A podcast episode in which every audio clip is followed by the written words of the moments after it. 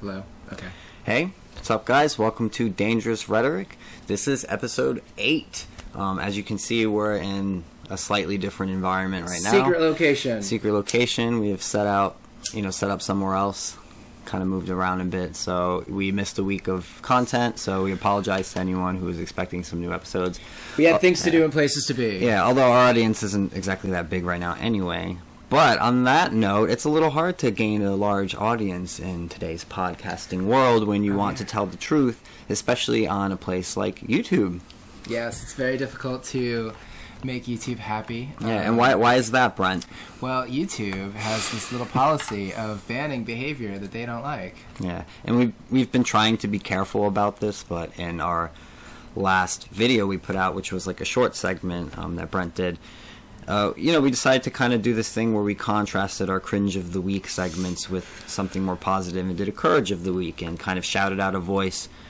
You know, not something that's like cringe to us, funny, but like something we found really inspiring and passionate, and you know that they were speaking the truth. So, yeah, we put this video out and we shouted out three different people in it, and we showed clips from their own social media and Instagram and uh, you know off other platforms as well. Uh, yeah, well, YouTube didn't like what these people apparently had to say in regards to the shot and the uh, dreaded cough that shall not be named. Yes, you have to be very careful what you say here uh, because the, Yeah. the, the secret algorithm will identify you as divergent and come for you. Yeah, doesn't matter how small your channel is either. It's Nope, like it's does not matter. You will be caught in that web. Your your account will be flagged if you get enough strikes on it. Yes, your voice will be removed from the platform. So uh, we just find it so interesting because, you know, a lot of this stuff is also being kind of racially divided, and people say, you know, give a platform to black voices and stuff, but YouTube really doesn't seem to want a platform for much black voices that diverge from the narrative that they're trying to push, right? Of unity, bringing people together, or questioning the lockdowns and what's happening with, you know, the shots and the dreaded cough, etc. So maybe, just maybe, there's a reason for that, and maybe you should go to our website, dangerousrhetoric.com, and watch that Courage of the Week video and see what it is exactly that YouTube thinks you want you to know. thinks you are not smart enough to make your own decision about what you think of what they have to say. You're just simply not allowed to hear them say it. And I don't know, we find that concerning. We find it to be abhorrent. We we think people should not be okay with this and they'll give all types of arguments like, "Oh, you know, they're a private company. They should be allowed to do what they want." And these are the same people who went and turned around and said, "Oh, well, all these businesses have to close because COVID because oh, I said it. Damn it." You know, all these businesses have to do all these things because of the dreaded cough. And so you can close your private business, but YouTube's allowed to do whatever they want, and they can remove whatever voices they want. So, you know, we appeal to them, and this has happened to many other channels before, and they appeal to YouTube, and YouTube never seems to be able to give you a direct response about what it is in the videos that they are flagging as medical misinformation. They won't even give you so much as a time point to be like, from this time point to this Yeah. time point, you violated our policy by saying this, and Yeah. they could quote you. I mean, it's very easy, but now it's it's all behind a wall of secrecy.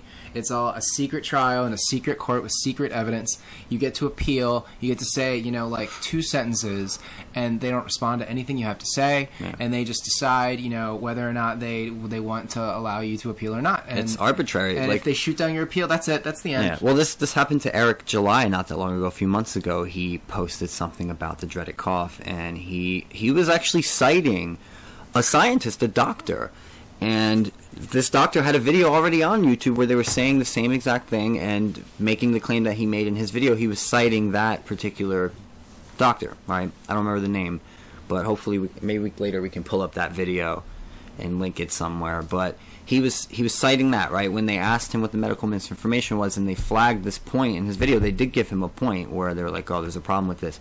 He was like, "Well, look, here's another place on your platform where this doctor is saying the same exact thing that I'm saying."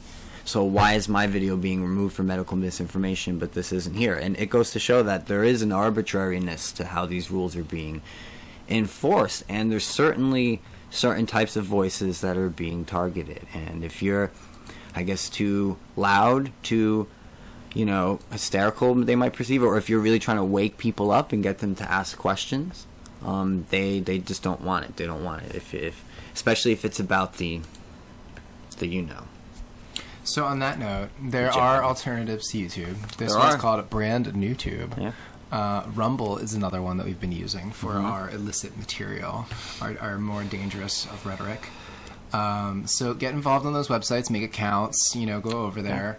And when you're on our page, when you see our videos, like you can go click through the Rumble thing, give us a little plus button that really helps the channel. Does Um, also, if you're watching this on YouTube right now, you can uh, like and don't forget to Yeah. subscribe. and subscribe and check. And if- also watch because they'd like to unsubscribe you. So I had another a former student who was reaching out to me today with some questions about the dreaded cough stuff that I've been talking about, and he mentioned that he was subscribed to the YouTube and said that for some reason he was unsubscribed and that you know he'll go and subscribe again. And this is the fourth person to tell us this.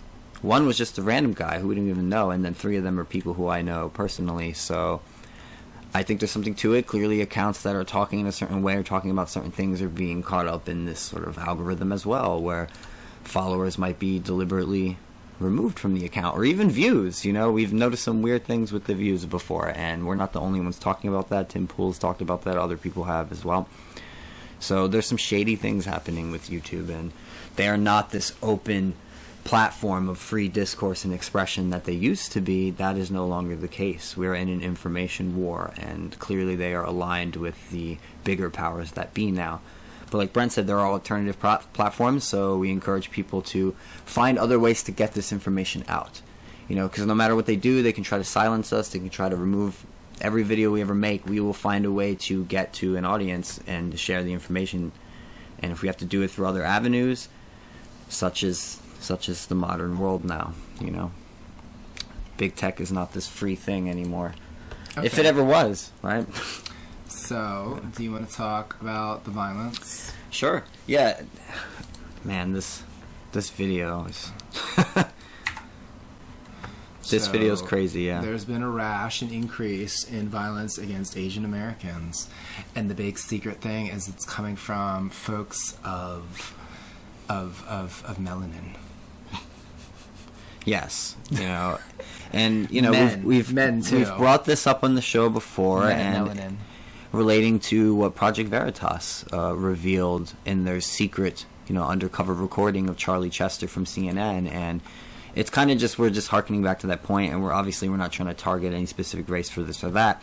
We're just saying, you know, what are what are the actual facts and statistically what is really happening in regards to racial violence. Um, And also, people have to remember that the media is going to drive on this point. Yeah. They're going to like bombard you with these contradictory messages of like white supremacy, but while at the same time showing you all these examples of um, you know African American men committing violence against you know whether whoever it is. It doesn't really even matter who it is. Um, and they're also going to highlight those videos with African American men in, in the situations with police, and like, and they will continue to drum those up and and bombard the population with them because they are trying to create this interracial tension. It's a very Machiavellian divide and conquer technique. It's Yeah. very old classic. Um, and it's it's it wasn't really effective up until the present moment. It started to become more and more effective as people began to wake up to the police violence issue and the way that they got away from discussing and actually having real, true progress and reform in the police violence issue. Is what they they turned it into a racial, A racial issue, one, yeah. when it was really a problem with the way the police are trained or lack of their training. you know, overly militarizing the police. Those were issues that we've always felt a certain way about, and we and did- also traumatizing the Yeah. police and bombarding the police themselves with these videos, you know, from body cam footage that showed us police like getting killed. And like when you show a young officer, you know, multiple videos multiple times, uh, what can happen when they are uh, out on patrol? Well, I think the counter argument there, though, is that you know cops need to be aware of the certain types of situations that can You keep arise. taking my cigarette. Can I have a cigarette now? Well, no, I took it like once, but um, threw my point off right there, Brent. Uh, Oh, I'm sorry. Yeah, they're I- traumatizing the police by yeah, well, the point is they had police have to be prepared for various different types of situations. So obviously, when you're training cops, you're going to show them videos, right, of arrests yes, gone yes, wrong, yes, and here's course, what could happen. Here's But what listen, could happen to you. of course. But I do understand the point you're making, and it's like that could have the same effect on cops that the media has on black people and other people when they show them these these certain types of videos on repeat, right? On the media, and everyone's bombarded with it, and every time it happens, they can put it in front of your face and, and reinstill that that sort of fear to make you think, oh, you're being hunted down everywhere. You look, you know, cops are killing people, and it makes people overestimate the numbers, right? So when you ask them, I think you brought this up before, when you ask people how many, you know, people of color or black people get shot by police every year, people who are part of BLM, right? And those types typically will answer what? Thousands. Yeah, those oh, thousands or over a thousand. And then we actually look So at the many. statistics, it's actually in the two digits. Dozens. So And and the vast majority of those folks are armed yeah, when they're killed yeah, and it's or engaged in violent behavior. and again, it's not to say that there aren't situations in which, yes, in those cases the cops are clearly in the wrong and they need to be held accountable when that happens. But it's not this. It's not this widespread, massive epidemic of police violence that they're trying to make it out to be. Um, you know, the police have improved in certain ways over time, and there With are body you know, cameras. yeah, shown there's been multiple studies that show whenever they include body cameras and where they introduce body cameras into a new uh, new place where police didn't have them before, that the reports of police bad bad bad, bad police go down dramatically. yeah. Well, that makes sense because uh, right, because the police have to, Sure. you know, and they, there can be changes and improvements there. Like we can have all the police, you know, require from a national level they, that they wear body cameras, that they cannot be turned off, that Yeah. they're always on while they are on duty. Like this, these kind of things can be done to improve that I think because of their job and, And the more certain, training, like- certain responsibility they have over people and you know someone's life too in a certain dire situation, it's I think it's appropriate the body cameras and I think it, it makes sense. You know, it does protect the cop in certain ways, right? But it protects people as well because, and you know, it's their job. So I think because of their job and the certain type of job it is and that huge responsibilities, it might make a little more sense to have that sort of type of surveillance. So just keep as- that in mind as a requirement, over you know, these stories to it. That there is this desire to drive this sort of Yeah. racial narrative. Yeah. And remember, like Donald Trump himself was one of the ones that kept coming with the China virus. Like Yeah. he really made the association between the uh, the thing and you know people of Chinese descent, and like he did drive that, and like you could argue that that's racist. Yeah, but the more they tried to argue about it too, the more he would just do it to be like, "Well, I'm not going to let you And then they would control how. I speak," and then he would then make they would it a cover joke. it. They you know? would they would exa- they would you know they would repeat it like CNN and Yeah. MSNBC and all these like little CIA Yeah. parrots would just repeat it like they would echo it Yeah. a- and, and as if they were being critical when actually they're just spreading the meme. Yeah, but it's also not unheard of to name viruses along with the place which is cited as the Okay, origin. yes, You know, like. Spanish flu, etc. Although there's arguments to the Spanish flu didn't So start in anyway, Spain, but continuing, the epidemic broke out. There's been an epidemic of violence. This was in San Francisco, um, and this article is in the New York Post. But like this guy just got like beat to the ground Yeah. like while he was like walking around with his baby, like It's- it's pretty messed messed up. up. And Yeah. you know, I like to Andy Ngo and um, uh, Ian Miles Gray, both very good for the violence against Asian stories. well, where's that video you showed earlier of the- and good uh, the, stabbing? Uh, Yeah, I think that would be a like a definitely a good one to kind of talk about right now because that video is shocking. Well, this was Yeah. from Newsweek. I don't have. I'll have to find the video, but like the there's a 54 year old man who stabbed two Asian women at a bus stop. They were just standing there, and he comes Yeah. up hmm. behind them and stabs them both.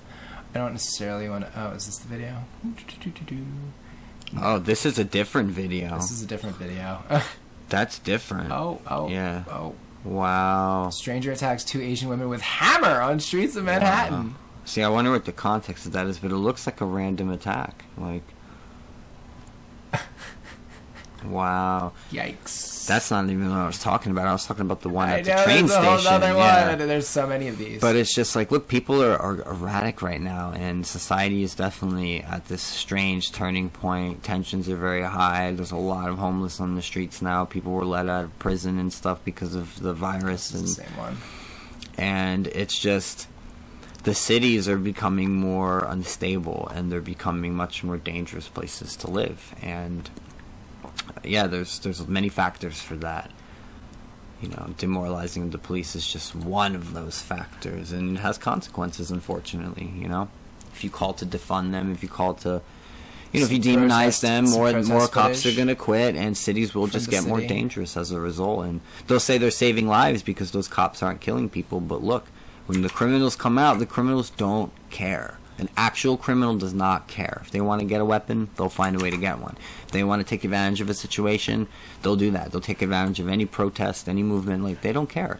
So when you create this sort of environment of just absolute lawlessness, and you say, "Oh, well, it's because we're having a revolution or whatever," understand people die as a result of that, and it's it's not always this thing where where you you're improving society and then when the cops are gone too there's also the question of what replaces the police um, and that's a question I feel like a lot of these radical lefties simply are not Here it considering is. and it's important This you is know the video. yeah this one was just wow you know he just he goes up to, and just stabs them old old woman like one was an old lady and They're both old ladies. it's just what the hell, dude, insane. And just the media will downplay. They won't talk about that because it wasn't a white man. And unfortunately, that's the narrative they're and you know, even right says now. here that he he was black, but he was reported to be white. yeah. Well, and That's the, the criminal history. But yeah, in that last article we were reading with the other stabbing, they didn't even put the the race in the article. didn't mention his race. Yeah, in the Newsweek article. Yeah. They talk about this whole thing about how they were stabbed, but they don't mention, you know, the race of the Yeah, attacker. and again, I bring up Charlie Chester again because he said this. He's he's on camera saying this, right? That they knew about these numbers and they downplayed it to paint BLM in a better light. But they knew. It's not like they don't understand the statistics and that they don't hear about these cases of violent attacks against Asians by black people, but they just it doesn't fit the current narrative that they're trying to drive and that is the white supremacist boogeyman narrative that's the new one i'm sure that they'll switch back to islamic terror and stuff soon you know now with biden back you know to the usual war games. Yeah, the, and trump left them a very big military to do it so just saying he definitely kept kept the military nice and large and, and plumped up and I just hope more people in the Trump's no military start to resist. What was that? Trump's no savior. He's not a savior. Like no. people that were like, "Oh, Trump," uh, yeah, like great. I mean, Yeah. but like still, he he look at what happened to Julian Assange. Yeah, sure. You, know, like if it wasn't for Trump, like Julian Assange probably wouldn't have been like raided. and there's there's a lot of He's criticism. still locked up in Belmarsh prison, Yeah. waiting appeals. You know, Trump Trump didn't for what? For didn't what? pardon him. You know, he goes and he, he pardons like Kushner's dad or whatever, like who's a freaking crook himself. But it it was you know it's one of those things that I think Trump deserves criticism for is that there were I think there were certain actions he could have took taken against the deep state if he was really trying to drain the swamp. And I think that was one of the things he he should have opened a can of worms on on these people, man. If he really wanted to, he could have. But I wonder why he didn't. But what we do know is the election was shady, and we're not going to stop saying it was shady. And we know that clearly there are many people in the powers that be that no longer wanted him in that office. And again, Charlie Chester, it was a concerted effort. So, and it's it's on camera. It's it's there. He says it all. So I just wanted to give a little update on Patrisse Khan-Cullors. You know, she is the Black Lives Millionaire. Um, she has the four properties. Her story was censored by Facebook and in some cases by Twitter. Yeah. People were talking about how much money she had, the amount of money she's making on her book, and from Yeah. you know all this different It things. must be it must be great to have Facebook protect you when people are talking Well, shit about and also you. right? Facebook, Facebook and Twitter both donated a lot of money to charities controlled by Khan-Cullors. Of course and they there did. is a lot of money behind her. So I think it's safe to say that you know she is a occupied outpost of the big tech financial fascismo, you know, multi-headed Hydra thing, the deep state, whatever pushing you want to that it. culture war. And here she is. Like, let's just see what she had to solutions. I was say. at the publications table today. Talking about her And I was speaking to this uh, young person from Arizona who's trying to fight uh, SB 1070.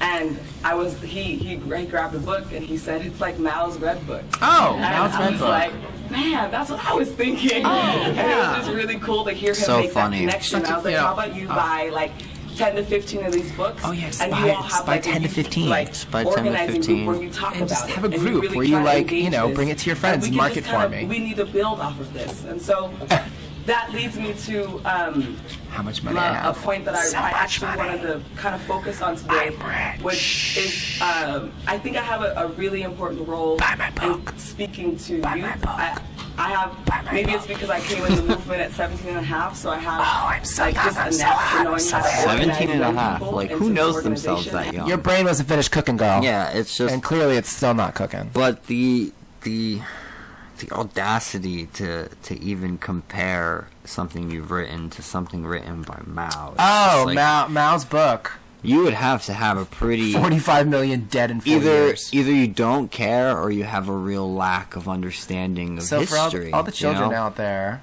Mao Zedong is the founder of the People's Republic of China, qualifies as the greatest mass murderer in world history, and an expert who has unprecedented access to official Communist Party's archives, said yesterday.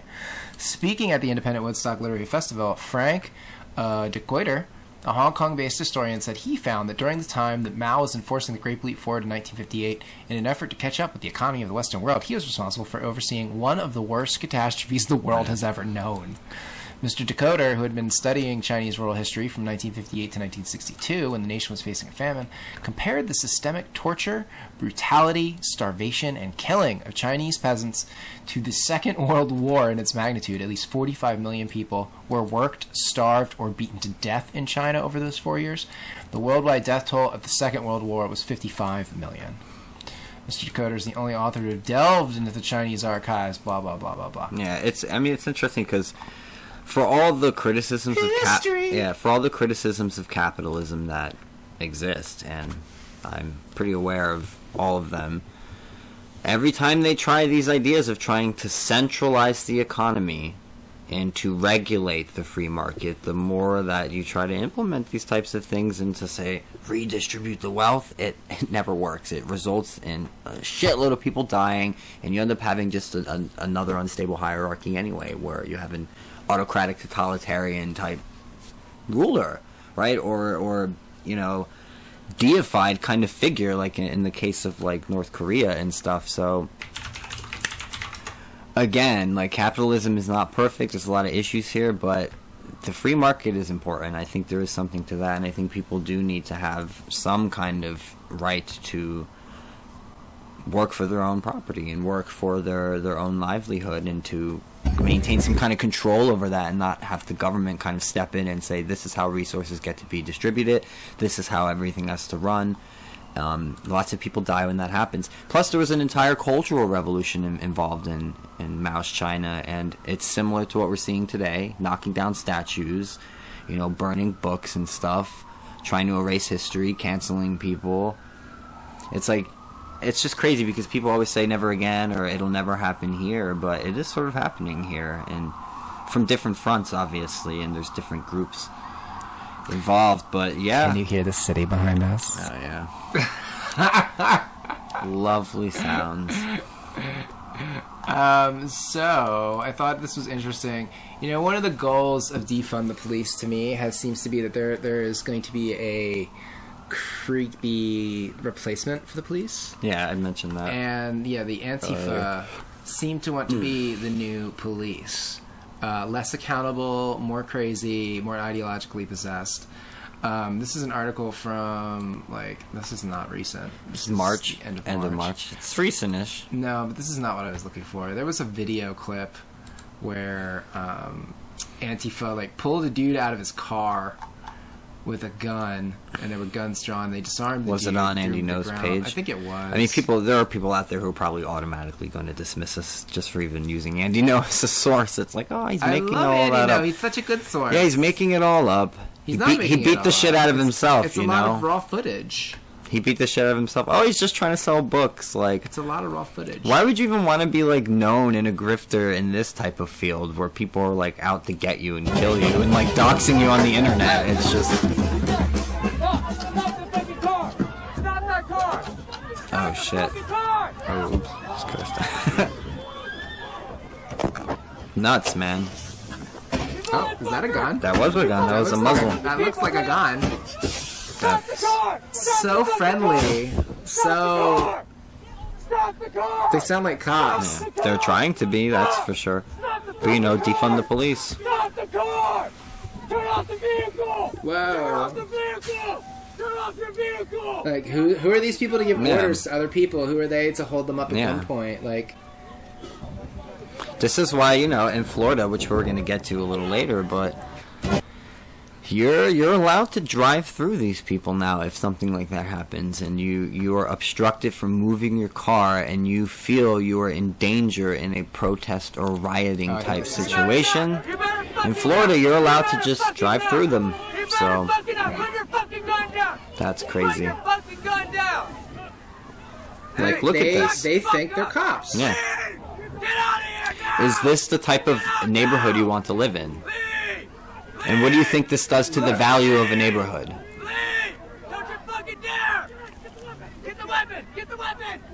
Crazy. They sound like cops. They're Yeah. armed. They're disarming the other guy, taking his weapon. Yeah, disarming people they disagree with. fucking up. Put your fucking gun down. Like basically, this is just no more court system, no more, you know, bringing people to trial, no more any of that. Yeah, at and least the police is like swear an oath to the Constitution. yeah, and I These people are just nuts. Yeah, and they it's just a- want power. and obviously it doesn't mean that cops won't still do the bidding of their governors and things like look what's happening in New York City for example of their governors and masters even though they swore an oath to the constitution and therefore that they won't enforce laws that are unconstitutional because they are and they're doing it throughout New York City and other places that are locked down but the point is to have just a random lawless mob like that I don't see as a better replacement for what we currently have and it's uh it's concerning, man. And we've been we saw a lot of things like that happening last summer.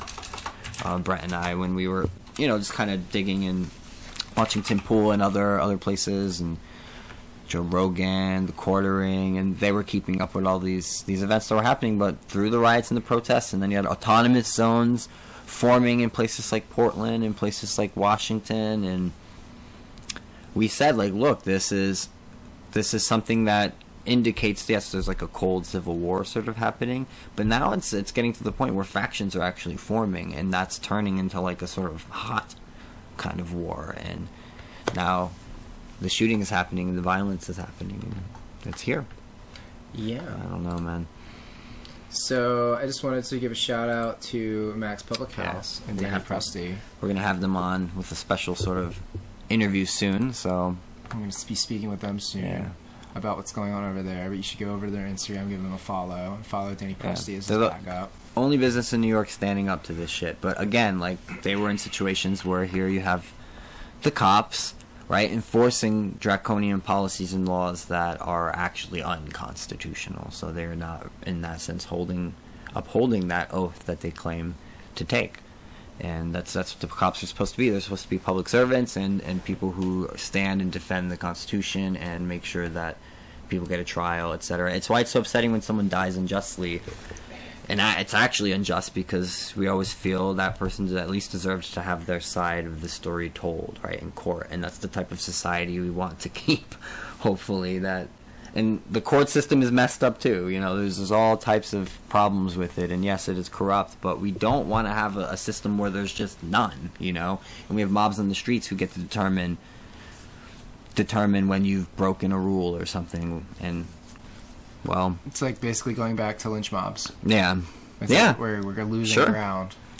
It's no better. It's no better than that. Um, the next, Well, I shouldn't say it's no better. Yet lynch mobs were freaking terrible. I just but- wanted to remind everybody about Jean-Luc Brunel. He was 74. He was arrested in France, uh, close associate of Mr. Epstein, and uh, he had four different girls come forward who are now women. Here he is. You can picture him here next Playing to around the with- infamous with Ghislaine Miss Maxwell. Maxwell. Um, and just to keep this fresh in your minds, folks, you know, like Prince Andrew, he's quietly vanished from all the news. This is Virginia Giuffre. Not talking about him. You know, Silence. the story is just basically on hold. We don't know what's going to happen. They are driving Ghislaine crazy. Allegedly, they're checking Yeah. her every 15 minutes with a flashlight, not letting her sleep through the night, which is a pretty well known, established torture method. yeah. Um, and it just seems odd that like they're torturing her. I guess because it's like you know they. It- It's weird because it's the same people that uh, control the prisons are the same people that she worked for. So. It's just so crazy that more people aren't talking about it either. The entire story, and we're going to talk about it more, obviously. But it really is. It blows my freaking mind. I'm like, dude, like Prince Andrew, like this guy's like royalty, British royalty. And you would think this would be the biggest sort of story that you can think of. He's tied to this this huge, wealthy sex trafficking ring. Why? It's huge. It's such a big story, Yeah, you then know. the And then a person- former president of the United States, and how how it's like people should be so up in arms about this and it's crazy that they've turned it in, into a partisan issue where they've associated with the q psyop and now if you if you talk about it and you say hey there are billionaire pedophile rings and that's a thing if you talk about it you're automatically a crazy q conspiracy nut and it's just you get dismissed by people who are on the left or, or people who just aren't used to used to talking about these things and and haven't delved into them enough to know that hey there's like a reality to this. This is real, and it does tie in some very high level people. Yeah, Les Wexner is somebody who has managed to stay out of the eye of Sauron so far. This is a piece from January um, of last year, 2020.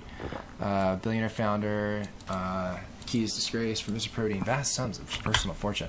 So basically, he has the the official narrative here is that uh, he was swindled by Epstein, you know, and which is very convenience. Um, but when you talk, when you listen to stories from uh, Maria Farmer and other girls who have come forward to tell their stories, and most notably to Whitney Webb, and look into the research and the people behind Epstein, there is a you know there's a whole network of people behind him, and it ties into like the whole deep state and like this idea of blackmailing politicians and scientists and business leaders. We- we so definitely need to, like- along with your agenda. I think we need to devote for sure like a whole episode to that eventually. Well, I Kinda- have a whole series. Brand has a whole series on his YouTube page. channel. It's called um "Too Big to Fail," and I it, I go into this. There's a huge uh, like Whitney Webb had wrote this whole big thing. Um, Shout out to her again. Maxwell. We've mentioned her before. Or not too big to fail. It's the uh, I thought it was too big to the fail. Maxwell family business. Yeah, but yeah, Whitney Webb has done a lot of research on this stuff for us. So thanks to her, a lot of the web is being constructed. She's not the only one, obviously, but her work is really good. So we like to reference it. she went into so much detail, going all the way back, Yeah. going into people behind Epstein, talking about this guy, you know, whose name you'll never see in the mainstream Yeah. media, Ari Ben Menashe. Um, getting into the other Maxwell sisters, you know, I don't know if y'all know, but Ghislaine Maxwell has like seven siblings that are still alive, and they are all still active in this like weird organizational structure and it was this whole thing with like software called like I don't know if you heard of the PROMIS scandal or anything, but there's like a whole backstory here that's like just so much it's mind blowing, and I don't really want to get into it right now because no, it will well, take like, like- four hours like just I to talk. Like I said, I've we already need talked about it on my channel. we need to i think devote an actual episode to digging into these things more and naming some names and making some bigger connections and it'll probably be when we have caitlin on the show so she will be our Yes, we will come back to Mr. Epstein, but I definitely wanted I want to keep him fresh in your guys' mind because he's such a key point. We don't want people of the to information forget. war. Yeah. You know, they're doing this thing now where they're anybody talking about child trafficking, anybody talking about elite psychopathy or satanic elites, they just dismiss you as a QAnon crazy. Like, oh, that's cute, whatever. No, Yeah. like that was the psyop. People, you have been psyoped. That's First came psyop. flat Earth, then came QAnon, Yeah. and they're like the connection is pretty obvious. Like they're just they wanted to see how many people they could get caught up in this net, and then label them all as one thing. And that's exactly what they did with the July 6th rally too. They they there was probably like hundred thousand or, or two hundred thousand, maybe even more people Probably, there honestly, to, to complain against if- the the thing that happened. it happened. felt like a million to me it was It so felt like a lot of people, but anyway, a lot of people they were there to protest. They were there to express themselves peacefully and to assemble and to support the then president. And you know what? That was all perfectly fine. That was all perfectly legal until a very small percentage, you know, maybe a few hundred, who had planned in advance. You know, John Sullivan was there, and he said that they had planned this in advance, that they were going to do something illegal and cause problems and try to disrupt the proceedings. And then what happened? The media jumped on it and used it to white or to to crazy wash the whole thing and to ignore the very real part of the story, which was that you know hundreds of thousands of people showed up to say no, this is wrong, and we object, and like how dare you ignore us? Yeah. Well, people use that. I've said this before, but people use the language of the unheard argument in regards to Black Lives Matter and these movements doing such actions. But can't see the blind spot and applying that to these massive amount of conservatives and Trump supporters who really truly felt that their voices weren't being heard. Right? And also, like, you want to talk about the degree of violence between the BLM, you know, events I all wanna- across the country, and then the event that happened on January 6th. Like, they're not even comparable. They're not, but Like, I the did dollar want- amount I wanted to make- the number of dead. I wanted to make like, a devil's advocate point, though, and that people do use the same argument and say, hey, the media is going to try to use the, or they'll probably say the conservative media in this case, will, will use these few instances of riots and looting and try to discredit our entire movement of Black Lives Matter, which is mostly peaceful protesters. And there's a bit to that, I guess, that is true, yes, and obviously the conservatives are going to be more biased towards wanting to point out the riots and stuff. But in the degree, like Brent said, and the amount of stuff that actually happened between the two sides, Trump supporters aren't rioters and looters. They just they don't do that. It's not. It just doesn't happen. You know, yeah, there's a lot of gun-toting ones, and there's a lot of militia types, and sure, there's those couple few, like supremacist Confederate flag waving weirdos, but for the most part, they're not that type. Conservatives don't riot and break things. On the other side, though, we have seen that, and even if a large amount of Black Lives Matter protesters were truly in their hearts peaceful and their intent was to peacefully protest, the problem is how many of them are either silent about the abhorrent behavior associated with the movement or find a way to excuse it in some way and say that, okay, well, but it's okay because black pain or slavery or whatever thing they need to use to excuse it. And I don't think there is an excuse for it. I think the more that BLM did that, the more they just further discredited their movement, and the further they pushed, say, other people away from the movement who may have been more willing to listen to grievances that they feel are obviously really important grievances, despite the fact that they're based on uh, misunderstood numbers and statistics that the media is skew- skewering to paint a narrative that's not exactly true of victimology. But yeah, I guess we'll uh, we'll move on a bit from there. So just re- for reference, folks, um, these are my YouTube videos on Miss Maxwell and the family business of espionage. That's from four months ago. You can see they're they're actually like kind of popular on my channel. Uh, this the first one had 272 views. This one had 100 views, 66, 247. So Slow it and connects steady wins the race, Paul Brent. Allen, We'll like. Isabel Maxwell, like her father and his connections to the Mossad. Like there is a whole big thing back there, and you can really take take some time and explore it on my channel. And every time there's updates on this story, you know, We like to come back to we it. We like to come back to it, and we will because again, we don't want people to forget Um, that this happened, and we it's it's too big, it's too important. You know, if there's one thing I feel people should be able to unite behind, it's it's to protect our children. And if if this is true, and we know it's true to this extent, but I mean, if this goes bigger than just mere Epstein, and when you look at the amount of children that go missing, it, there's a lot to imply that it does. It should it should not be a political thing to say hey we must protect our children black white asian gay straight trans whatever. If children are being abused and it's happening in, in a collective organized manner and and lots of money is being put behind it and these people just get away with it and get away with it you should want to know about that. You should want to have that investigated. You should want to have more answers for that and where are the children and in regards to epstein and all the girls who come out and talked where are they There's like four girls that are four women that are involved in the legal case against Ghislaine, and only four out of thousands of girls that were witnessed by these other girls. have So hashtag relations. where are the girls, and not just girls because uh, we know it's ha- it has to be happening to all different types of children. And I'm sure amongst the elite, there are a multitude of creepy um, predilections. predilections that they have and tastes, etc. And there's probably a specific dealer for each of them, a specific Epstein type of character who operates a similar type of business, and and there could even Caters be to particular Sure. tastes. And just like Epstein's, you know, uh, mission that he was running, clearly, I'm sure some of those things also involved blackmail in the same way that, that he was using blackmail against people like Prince Andrew and Clinton, etc. So, how deep does it go? You should want to know. We want to know. So, we're not going to keep talking about it, and we're not going to pretend that it's not real simply because people will dismiss you as a gonna stop cute, talking about it. cute conspiracy theorist. All right, we're going to move on. So pause. I'm gonna run to the bathroom. Yeah. Record. And we're back. So I just wanted to give you guys an update on the Rayshard Brooks story. I don't know if you are familiar with Rayshard Brooks. I did a video on him before. Uh, he had fell asleep drunk in a parking lot in Wendy's The Wendy's. in Georgia, I think it was. That And poor he- Wendy's got burned to the ground. Oh, excuse me.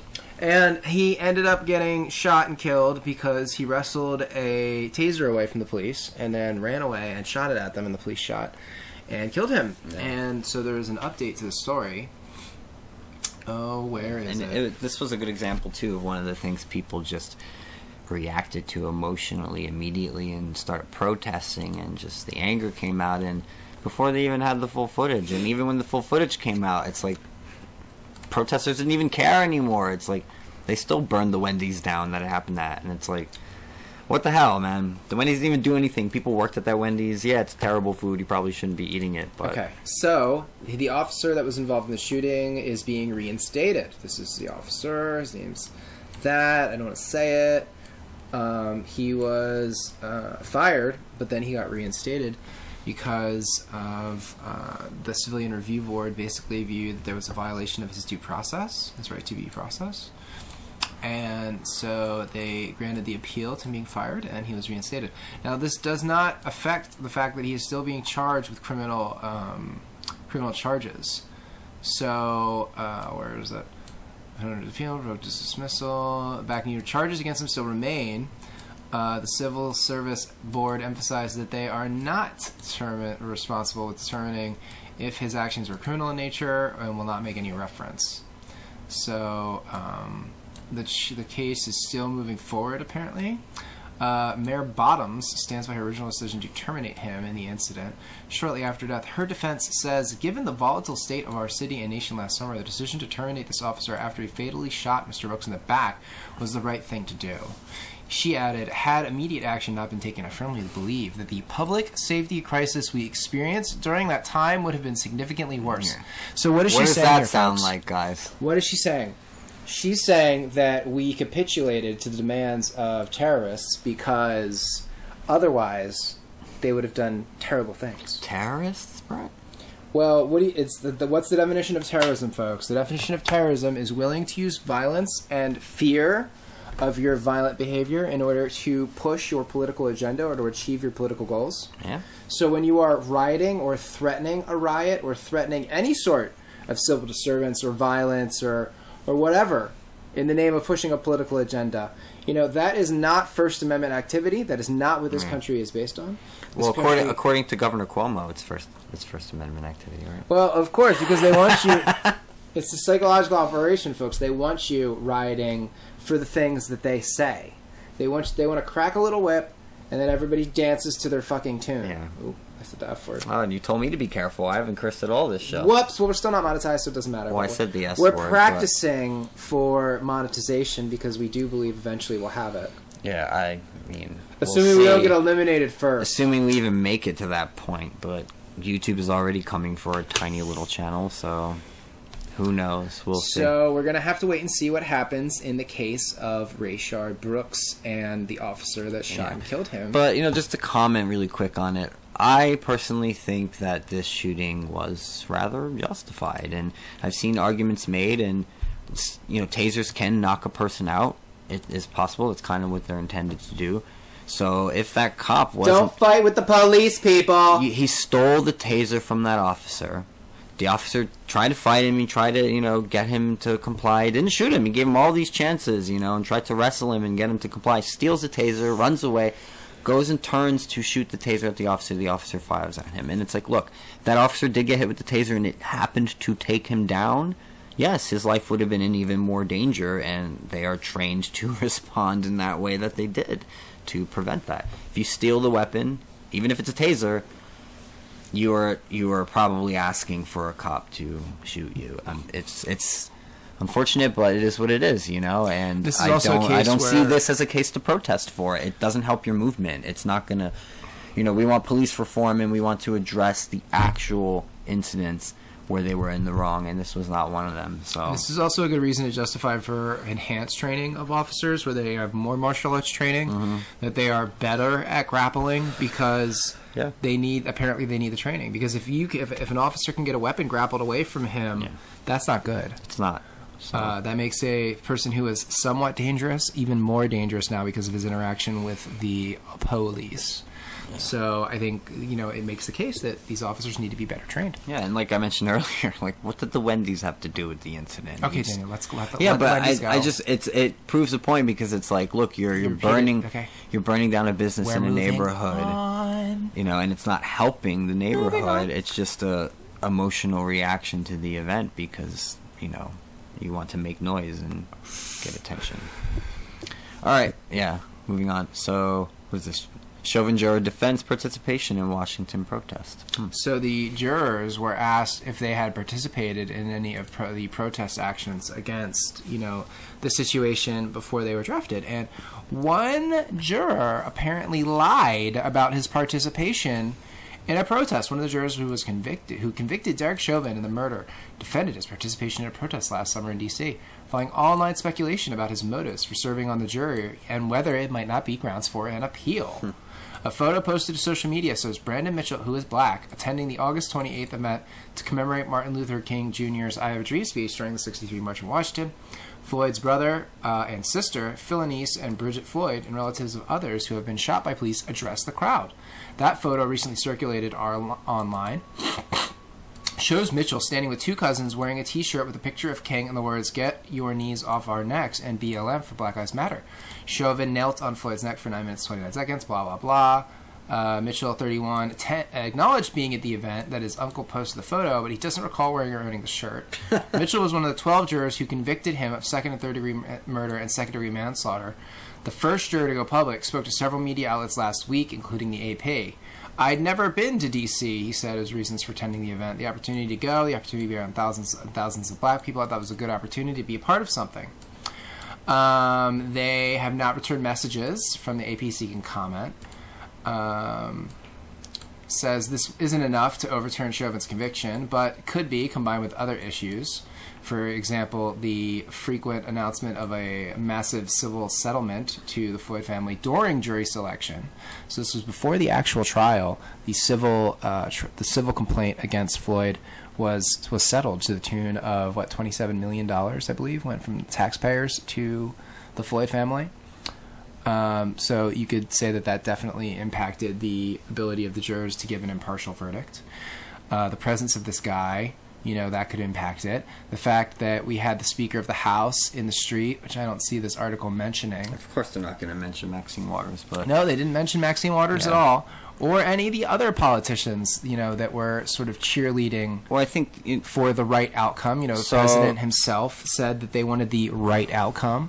the takeaway from it is that yes, there was clearly a con- conflict of interest amongst you know a story like this where you have a juror who clearly does have a particular political position or leaning in regards to the issue of right the Black Lives Matter, movement and the Derek Chauvin incident. And it just I mean it shows the failing. There's something there's something really wrong with the system right now. And I think uh, the mobs and, and the burning stuff and the breaking stuff and the doxing and the threats, it certainly had an influence on the decision in that case, and it's why every charge they hit him with stuck, because I think none of the none of the jury wanted to be the one to say, hey, well, maybe this isn't the right verdict. Maybe we shouldn't be hitting him with all three because they're not even the same verdict. They were just like, whatever, give them what they want.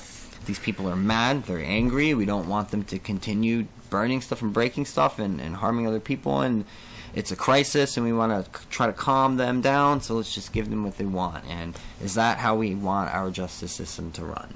You know and i think that's what you should be asking yourself even if you're happy about the verdict of you know what happened with with derek chauvin.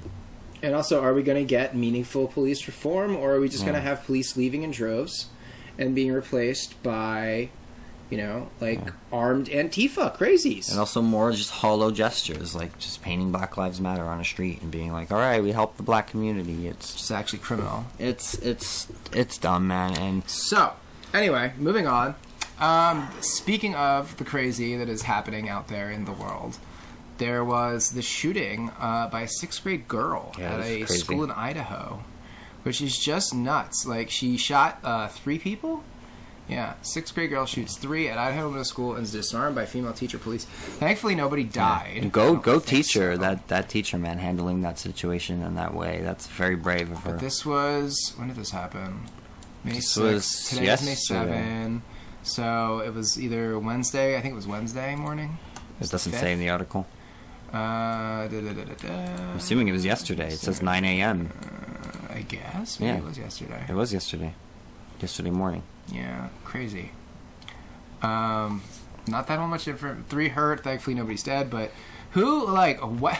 If you've got a gun in the house, people, your sixth grade girl better not be able to get it. Yeah. like, I just don't. I don't get it. I don't understand.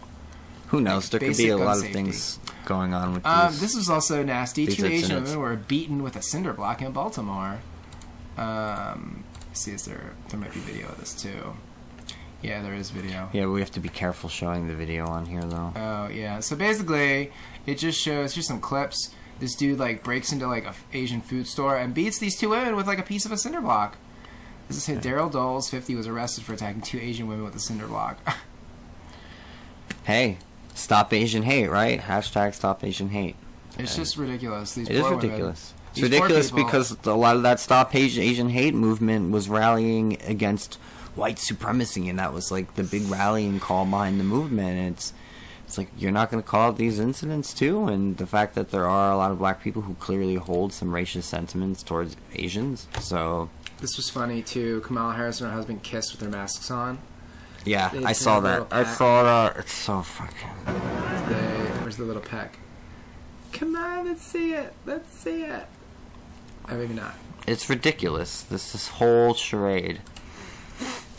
Everybody wearing a mask. It's just fucking. It's so stupid. Talk about Wait, signaling. Wait, wait, there they go. Oh, there it is. like you couldn't pull it down. You couldn't like just for that one Bye, moment. you- like you, you sleep in the same freaking bed as this person. You know, you, oh, know, Oh, you make. so cute. I imagine they have sex, so it's just what the hell, dude. Maybe not. It's it's signaling. It's signaling. It's so freaking obvious what it is. It's it's all about how it appears. You know, it's just people are walking around thinking, "Oh, I'm protecting other people," and it's just like. Can't say too much on that though, because if we make any of Yeah, our no, own you sort can't. You can't. You suggestions about what we think about the can't. masks No, and whether or not we think Can't they're say okay. it. Can't say it. It's uh, Can't say it. dancing on dangerous Censored. waters. Censored. Censored. Censored. Censored. Yeah. Well, Uh, YouTube. I wanted to talk about John Sullivan Come for because us.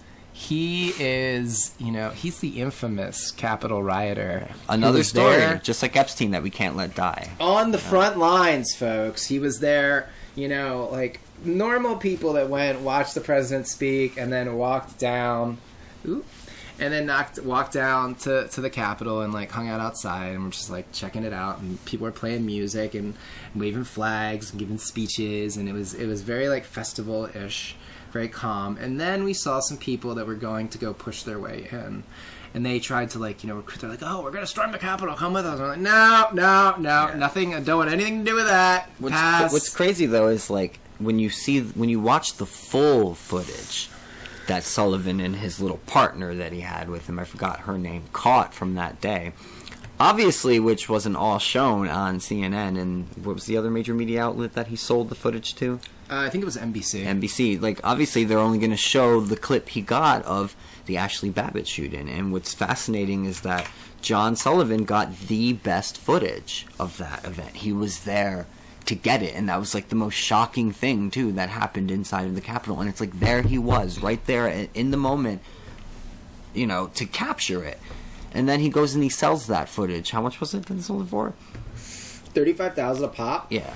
Sold it to NBC and CNN for a total of seventy. Yeah, and like you're you're telling us that there was no sort of plan according to court documents. I don't buy that because it's like when you, when you watch that full footage, like I said, which is it's online, you can find it. He is clearly instigating in that footage. He he's trying to route people up. He's directing them into the building himself. He's pretending like he's a part of it. He's saying, "Let's burn this shit down," right? Mm. Rallying up these people, clearly trying to create more excitement, right? To capture something. That was the point. The point was to push the situation to that point where they can capture something that they can then use against Trump in the situation. And again, Charlie Chester, I'm bringing it up again because he's on on camera admitting that CNN had a concerted effort to remove Orange Man from office. and then here you go, you have a plant who gets into the front lines, who rouses up these Trump supporters and protesters and joins in on the action, has his camera there and is ready to capture the shooting of Ashli Babbitt right when it happens and then it's right on right on the media immediately and he makes money off of it. I don't know. I have a feeling that he already had a contact beforehand. that was a Well, plan. He even said you know? that in days in advance that they that he knew that people were going to be doing that, and and if he knew, the government knew. You can't tell me they didn't. yes, If he They- knew, the government they knew. allowed people in. They wanted to capture it. Yes. Uh, I, t- I want to recommend Nightcrawler to Yes. people because John Sullivan's case really reminds me of this movie. It's with Jake Gyllenhaal, amazing acting, amazing writing, Seriously, really, watch really it. good film. Rene So- Russo, Bill Paxton, It's a good. It's a good example of so the good. The byline is when Louis Bloom, a con man desperate for work, muscles into the world of LA crime journalism. He blurs the line between observer and participant to become the star of his own story. So it's it's a good example of I think the Very type familiar. of people who are attracted to the larger major media industry and the types of things that they will do to increase ratings or to capture the most shocking thing to make sure that their channel's doing better than the other. So picture, you know, when you watch Nightcrawler, picture that type of pathological personality and picture those types of dealings and that type of you know looking for the story and making it if it's not there picture that on a much larger scale with also like orders coming down the line perhaps from intelligence agencies arms dealers politicians mark zuckerberg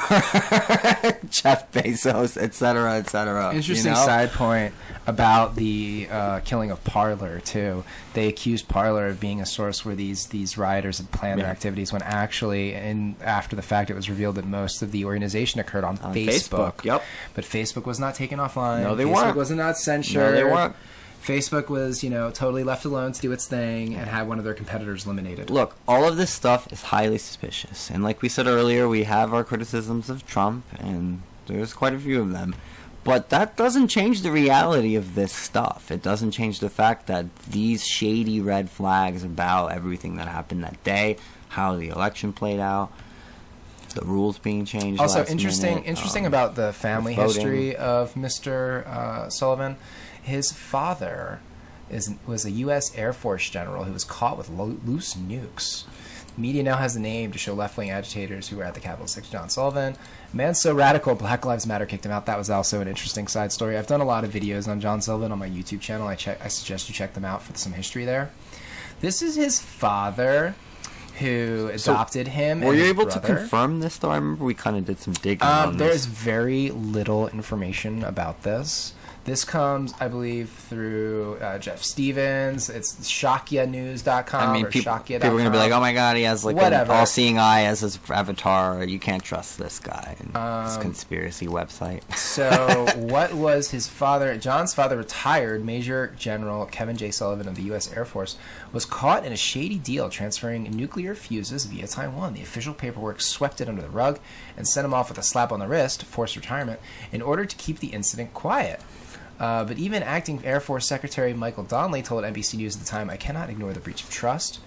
Read this to mean too many people knew about what happened just to keep it a secret. The unleashing of the fuses wasn't discovered until 2008, an aerospace industry analyst with intelligence ties and knowledge of the case told us. So we have a little like anonymous sources here. So like, you know, use your own judgment on this information. But who knows what else he gave away before he was caught and to whom? Our best guess is that Beijing was working to get supplies through Tehran. Sullivan went on to take a lucrative job brokering military contracts, typical hush money type deal. Here's how it looks to me, said the analyst. Dad was sidelined, and then the son was indoctrinated, turned into a Trojan horse for the Chinese. Maybe he thought it was for the ideological reasons the bottom levels people often do, but the court's almost certainly involved in massive amounts of money. Honestly, who knows, man? Who knows? I, Who knows? But, like- I don't know how accurate this stuff is. I don't know exactly what Sullivan's connections are to the big media machine and how deep they are, but I, I I did end up on CNN that night. I suspect there was a already a contact made, right, between him and MSNBC and CNN, clearly, and he was definitely there to rile up the protesters, to direct them to doing something illegal or to doing something shocking or crazy so he could catch it on camera. So I, you know, I really recommend you you look more into the story and you you know, I think that full footage is really important too. I don't know if you can find it, Brent, but that full video Oh, it's online. You Yeah, can find of- it. Of- this is just to show that him, of him in the and crowd, and then before he gets in the building, and then when he goes in the building, his and- filmmaker, lady, friend, compatriot. I don't know what her yeah, name she is. was the one shooting with him. I found her name before. I forget what it is, but they were on Anderson Cooper that night. Yeah. Right out here, it was this January eighth. Like two days later, Yeah. the night, like whatever. It was close. I don't know if you could play it; they might flag that. no, for no, no. We can't play Yeah. anything. I don't want to. But you know, I kind of just I wanted to make a point just about it, and it relates to the, all the things we've been talking about in regards to Okay. BLM and the media and you know how they're painting the January 6th event and what they've done in the past and just about propaganda and, and the fact that show the book to the camera. yes so I don't know if people have heard of this book but we're going to try to do this more often on the show where we actually reference things to read that could realistically help people understand what's happening in the world. Because knowledge is power. knowledge is power and we truly believe that. That's why we're doing the show. So you know this is a book called propaganda by edward bernays um, has an introduction by look mark crispin miller Oh, Mark Crispin Miller. yeah who we've talked about too on the show and he was on corbett report recently but Just, do you want to give a little bit? Mark Crispin Miller was a uh, associate professor at NYU who taught a course on propaganda for over two decades, from the late '90s to like 2019 ish. yeah and he's been recently canceled Recently, it was 2020, I think. He's been recently canceled, quote unquote, because of his positions about the lockdowns and the things on people's faces. Because he, he was doing his job too good. Yes, because he was asking students to think critically about the policies about real propaganda. and to question them and how much of it is scientifically valid and how much of it is just propaganda. Oh. So Oh. now, really quick on Bernays. Edward Bernays was the nephew, right? Or was it great great nephew? I don't know. I think it was the nephew of Sigmund Freud, if I'm not mistaken. And basically, you know, just briefly, what Ed Bernays did was through his own research, he took like the sort of the crowd psychology theories of Gustave Le Bon, who wrote a book called The Crowd, and um, you know, his uncle's psychoanalytic theories in his research, and he sort of to started to combine them together into an organized study of propaganda, but also an organized sort of method of how to use prop- propaganda and to control the public mind of the masses.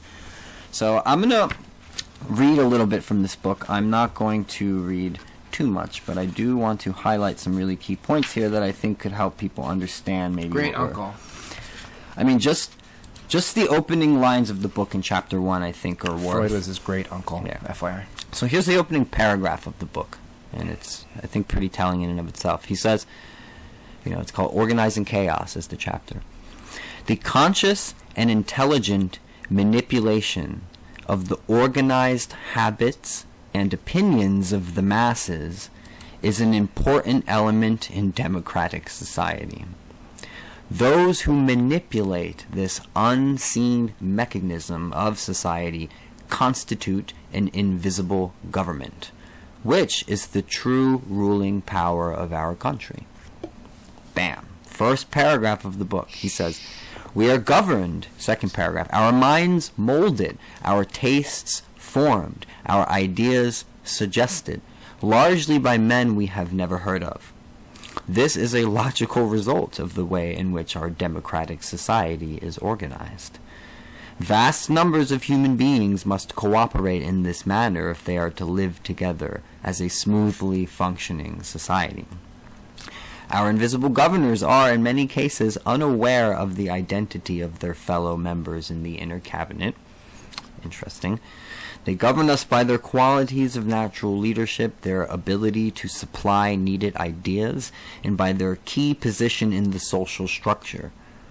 Whatever attitude one chooses toward this condition, it remains a fact that in almost every act of our daily lives, whether in the sphere of politics or business, in our social conduct or our ethical thinking, we are dominated by the relatively small number of persons, a trifling fraction of our 120 million, wow, that was the population back then, who understand the mental processes and social patterns of the masses. Did you hear that? Mm. Say it again, Daniel. Who understand the mental processes and social patterns of the masses. Mm. It is they who pull the wires and which control the public mind, who harness our social forces and contrive new ways to bind and guide the world. And I mean, there's more there. Puppet master. I'm gonna go on. I'm gonna read a couple other sections here, so I'm gonna skip a bit. Are you gonna go on? Yeah, I wanted to read a little more, just because I think this stuff is like super important, and okay, go on.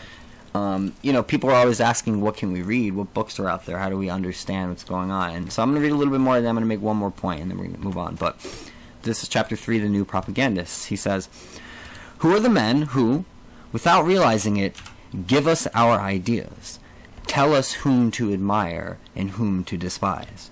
What to believe about the ownership of public utilities, about the tariff, about the price of rubber, about the Dawes plan, I have to look into that, about immigration, who tell us how our houses should be designed, what furniture we should put into them, what menus we should serve at our table, what kind of shirts we must wear, what sports we should indulge in, what plays we should see, what charities we should support, what pictures we should admire, and what slang we should affect, what jokes we should laugh at.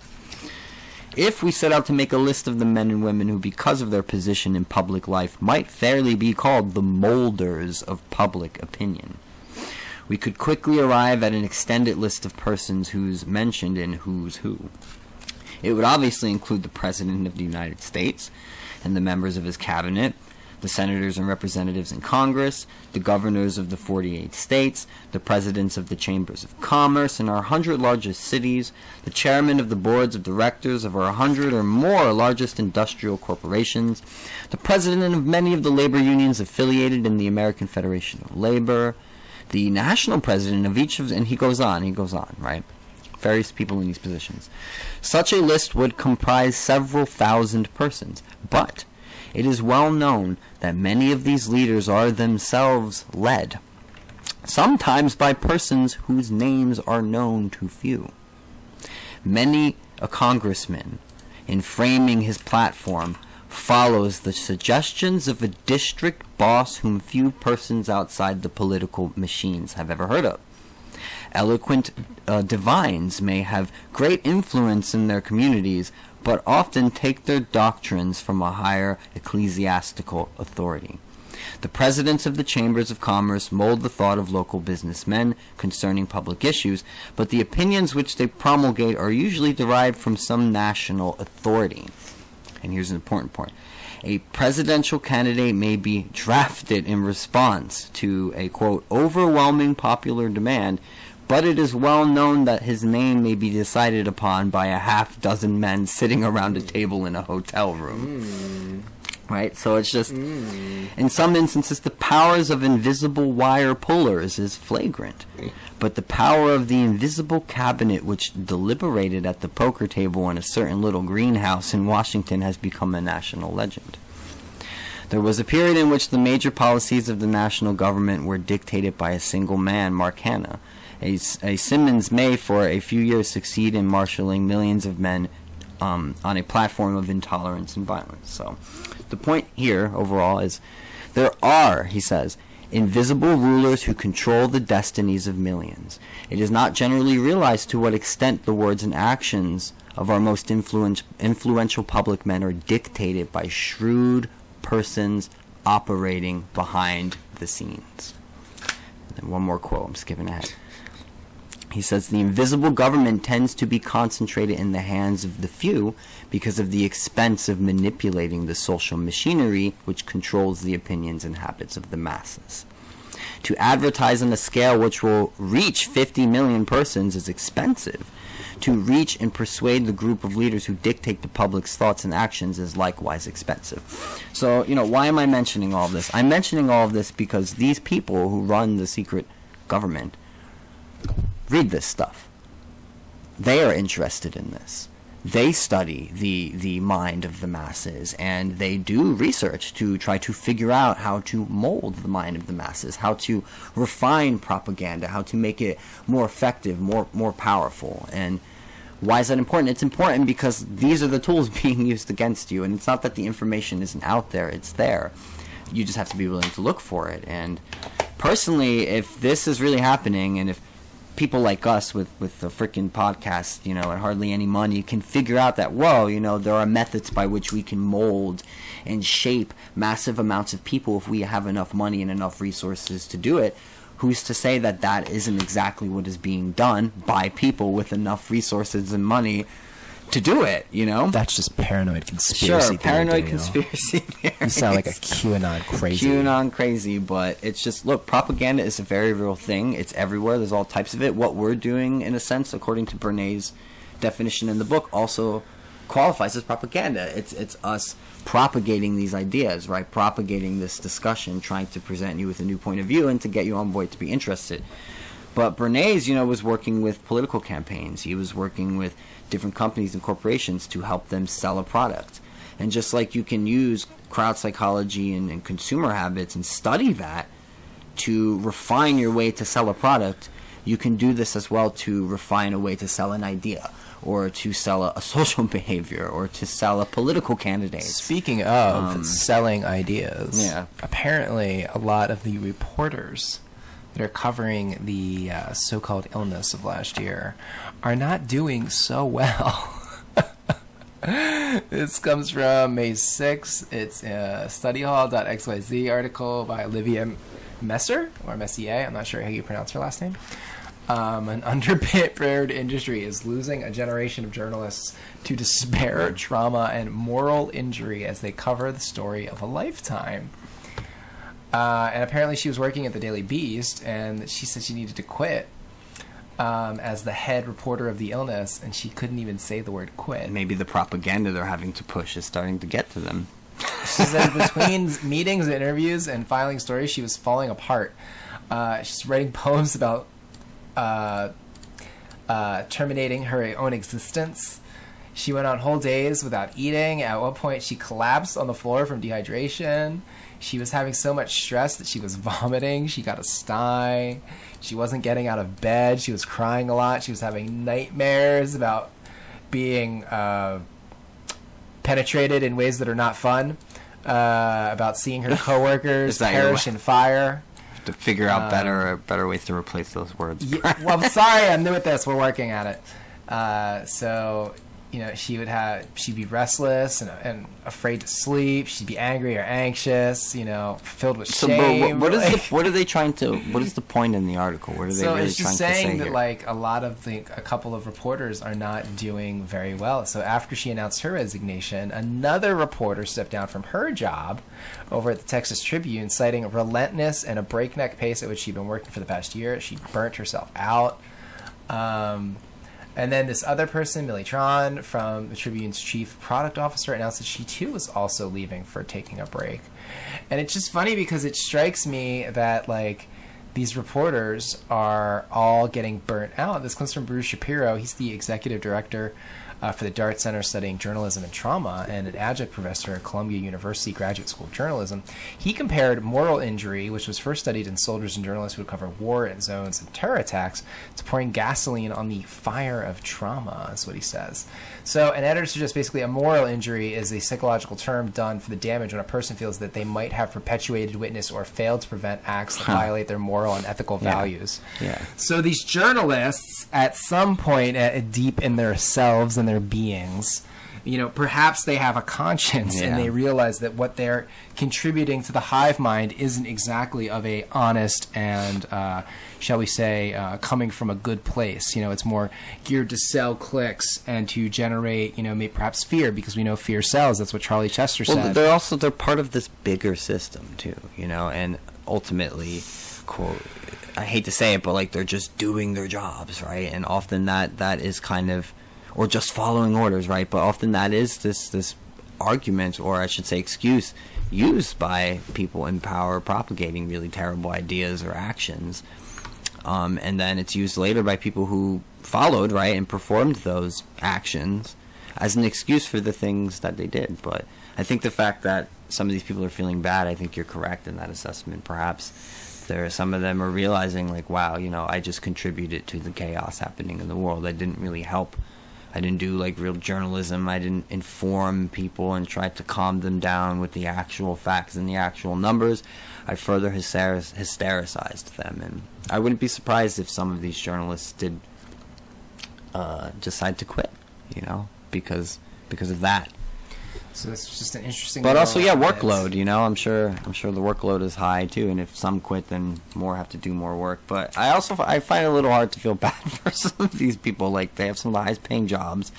They they peddle this crap, you know, and they call it news. It's just there, there's there's so much manipulation happening. And I have a little more in the YouTube friendly portion that we can get to. Um, wanted to talk about the situation in Florida. They passed this new social media legislation, which basically means if you have a platform with more than 100 million uh, followers, you can't deplatform candidates, especially because it's not fair, you know, to, to deplatform one and to platform another.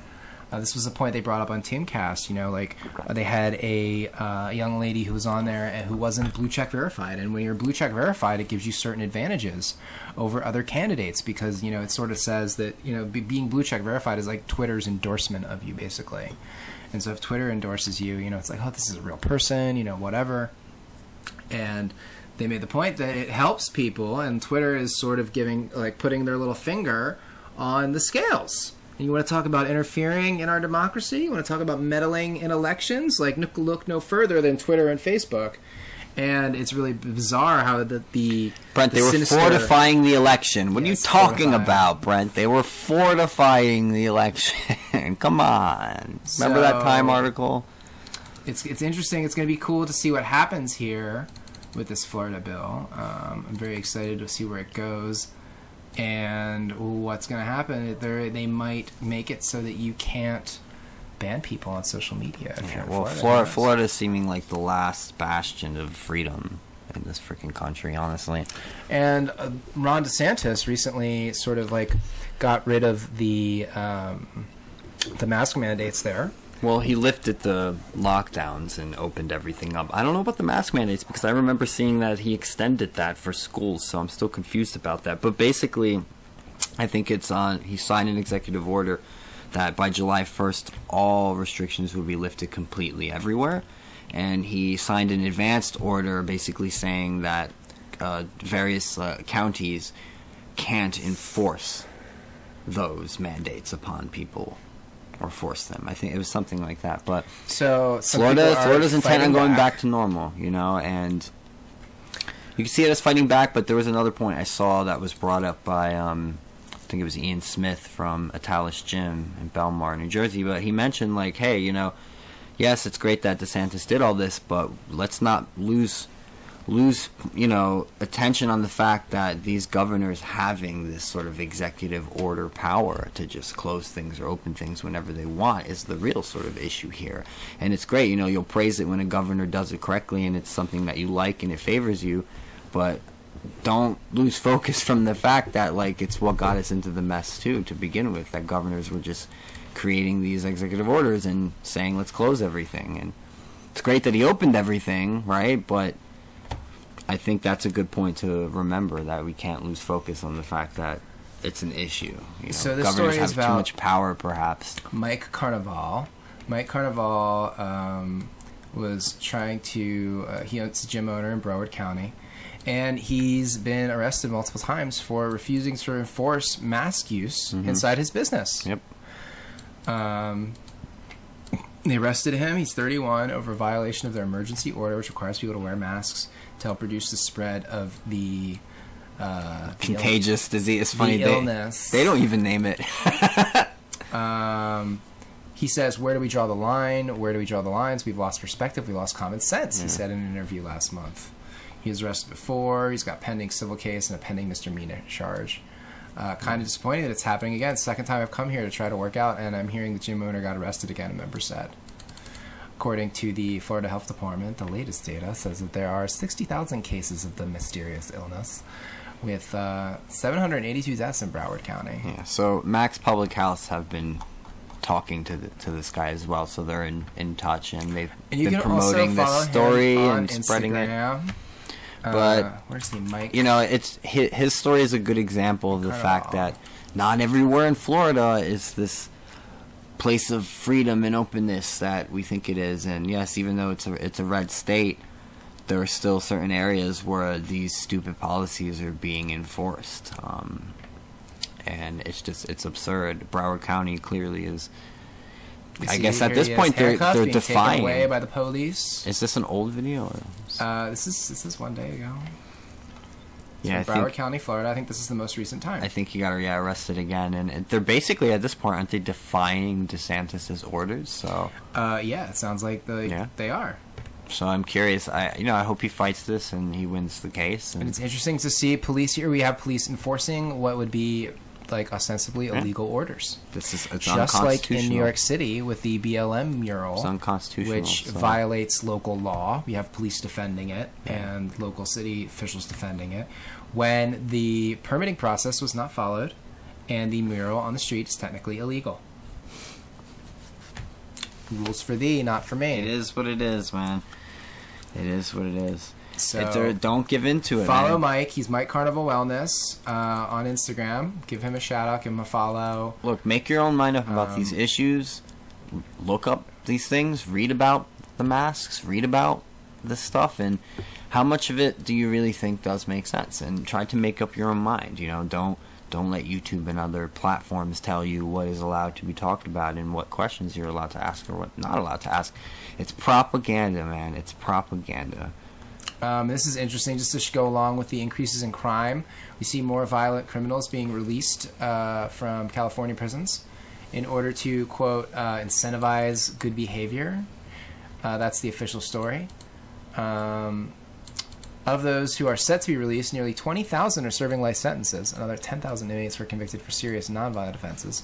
So I think I'm fine with them releasing nonviolent criminals, but when it comes to criminals who are serving life sentences for violent crime, uh, may not be a good idea to let them out early. You know, who knows? Yeah, it reminds me like of that scene in The Dark Knight Rises where they go into Arkham and they free all the criminals.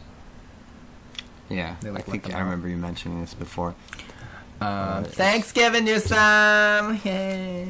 Piece of crap. Uh, and I think that about wraps it up for our Well, YouTube friendly. I wanted to read one more section from the book, just to kind of Well, do you lea- wanna- do you- leave people with that thought. There's other you books. know? You want to talk about the other books? Um, We talk about other books. I didn't. I forgot. Yeah, I forgot you were gonna get to that, and we've been going kind of long. So, Well, okay. I mean, you can mention it. Sure, we can talk about. We're about an hour and a half now. Yeah, well, that was my point. So these are seven must-read books. This comes from our buddies over at SOT.net, Harrison Cully and Adam Daniels. These are some great guys who do a lot of reading. They're um, uh, they, they're two of the brains behind SOT. Uh, Harrison does a lot of editing work for them, and um, they have their own little podcast called Mind Matters. Highly recommended. They're short. They're about an hour long. Um, and you can check them out at sot.net. But their little list of books here are really good. Coddling American Mind by Jonathan Haidt. Unmasked by Andy Ngo, which is uh, a look into Antifa. I haven't read those yet. Uh, Live Not by Lies. I'm not sure who that's by. I haven't heard of that one. Cynical Theories by Helen Pluckrose and James Lindsay. This is good. a critique of the critical race theory agenda. yeah, James Lindsay's great. Snakes and Suits by uh, Robert Hare and Paul Babiak. This is a great Excellent book. study of psychopathy and what happens when psychopaths go to work and how they behave in office settings and how they climb It's, it's particularly about the Very corporate useful psychopath. for corporate yeah. people if you're involved in Uh, a corporate Darkness at. Noon, I believe, is about the communist takeover. I haven't read it yet, but I've had it recommended to me by a friend. Oh, communists. Interesting. And then Ukraine Over the Edge, which talks about Russia, the West, and the new Cold War. Darkness at Noon is about you know World War II, I believe. So it's Oh, it's in that era. It's not Darkness like a is also a novel, so I guess they're using a, uh, a bit of stuff. But anyway, Yeah. these are some books to, to check out if you're interested in reading. If you still read, do you read? Well, one, one of the reasons we're bringing this up and that you know I'm bringing up books on the air is because the other day we were listening to Timcast and you know one of their super chats, they were asked by one of their viewers, you know, books that impacted them. what books impacted you or what, what books would you recommend to people because often people don't know what to read when they're trying to understand these issues and Brent and I were very disappointed in the answer. Very disappointed, Tim. Like, Ian. so like Ian mentioned Jurassic Park and we're like Although I, have to, Okay, I like- must say, Jurassic Park was what inspired me to go into the sciences. Sure, I haven't. I haven't read it. I'm sure it's a great novel, but and then I think uh, Tim mentioned Harry Potter. Did he mention Harry Potter? Yeah, cryptically. he sort of hinted at it without actually. Sure, saying. and like, look, I'm a fan of Harry Potter. Everyone who knows me knows I'm an apologist for it. I think there are deep things in it and great lessons that can be learned. And I think it's an interesting story, and there's a lot to it. But man, if if we were asked that question, like there there are multiple books that would have came to our mind immediately that were far more prevalent and important to understanding what's happening Current in the situation. world right now. And Without Conscience by Robert Hare, Political Ponerology by Andrew Lobaczewski, Lobaczewski, uh, Secret History of the World and How to Get Alive by Miss Laura Knight-Jadczyk. well, that one you're jumping the gun a little bit. You're probably going to turn a lot of people I away don't with care. that one. It's so good. Yeah, well, now they're going to start calling us crazy aliens. Call me crazy. They already call me crazy QAnon, whatever. I don't care. Okay, well, my point is more accessible books than that, perhaps. And Man's Search for Meaning by Viktor Frankl is That's a a good, good one. I like example. that one. You know, Solzhenitsyn, anything by him, but especially the Gulag Archipelago. You know, it's just Archipelago study accessible. study the books about totalitarianism. It's thick, but my point is study study the actual documents, study the Oh, people who've uh, been through it, who lived Defying through it. Hitler by Sebastian Haffner. Great book. It's so good. the point is there are a lot of these bo- like this one you know there are a lot of these books that immediately we would have said you know listed right off our heads and like you need to understand. I'm not going to say the name of this Right. one because it might get us in trouble, but i only read a few pages a good so one. I, I need it out. i need to finish it brent i haven't i've only read a bit of it so I like it. It's okay. you didn't even read it yet It's fine. I like it. i'm sure you like it because it's questioning the narrative sure ah. but i'll leave my assessment for when rhetoric. Yes, but I'm going to leave my assessment for when I actually finish reading it. But going to end with this one. So again, read Propaganda by Edward Bernays, and I'm going to just read this little section really quick. Um, this is from chapter four, the psychology of public relations. The systematic study of mass psychology revealed to students the potentialities of invisible government of society by manipulation of the motives which actuate man in the group. Trotter and Le Bon, who approached the subject in a scientific manner, and Graham Wallas, Walter Lippmann, and others. I think Walter Whitman Lippmann wrote this book called uh, Public Opinion, which is also interesting, and others who continued with searching studies of the group mind established that the group has mental characteristics distinct from those of the individual and is motivated by impulses and emotions which cannot be explained on the basis of what we know of individual psychology. So it's sort of like its own thing that needs to be studied. So the question naturally arose, and I want all my viewers to think about this question. If we understand the mechanism and motives of the group mind, is it not possible to control and regiment the masses according to our will without their knowing about it? So again, this is the stuff the people in power think about. And it is the stuff they read. It's it's the stuff they pour large amounts of money and funding into researching so they can better understand how to refine the techniques of this stuff. So you should want to read it dollars. you should want to know about it too because the more you understand that the more you understand you're susceptible to manipulation you're susceptible to propaganda you're susceptible to this mass hypnosis and hysteria that can be you know pulled pulled all you know pulled over everyone's eyes um, the more you understand about it the more you will be protected from falling victim to it and propagating it perhaps so Okay, very good, Yeah. Daniel. We're gonna move to the. well i wanted to give some more important stuff than just reading stories like all right moving on Okay, so we're gonna move to the YouTube not friendly section now. So thank you for watching on YouTube. Yeah. Don't, don't forget to like, subscribe, and share this video. And head on Yeah. over to our website at www.dangerousrhetoric.com. Yes, see the stuff that will get this video removed if we not- include it. The not friendly part. Yeah. And we love you. Thank you so much for watching, and bye bye. Take care. So we're back, and I wanted to draw attention to this story. The CIA used to infiltrate the media. Now the CIA is the media. Yeah. This is like one of the big things. People like welcome to the not YouTube friendly section. By the way, um, Sot is mirroring this article from CaitlinJohnstone.com. It comes from mid-April, but it's just a little brief review of Operation Mockingbird and how the media was basically jacked, and they got caught uh, with this story about the the Russian bounty. You know, putting like the Russian. Have you, have you heard about the Russians putting bounties on our soldier? Guess what? It wasn't true. It was a false narrative. They got caught propagating it, and um, you know, Caitlin Johnstone used the opportunity to go and to just show you, you know, like the media is one big BS institution controlled by the establishment. And you can't go and like read an article in the New York Times or um, oh, I'm sorry, I didn't transition. Whoops. Uh, I didn't. You, you can't read these things from the major media, the corporate press, and, and not handle them as if you're handling a, a, a deadly virus in a, in a biosafety lab. Like you have to have your mental gloves on. You have to have your critical thinking like engaged. You have to ask yourself, you know, where are the what's what's between the lines of this story? What's the meaning? What's the theme? What's the agenda? Why is it being propagated? Is it being propagated in multiple sources? Is it coming from multiple angles? Like all this stuff is really important when you're trying to figure out what's going on in the world today. Yeah, and like I said, they study it.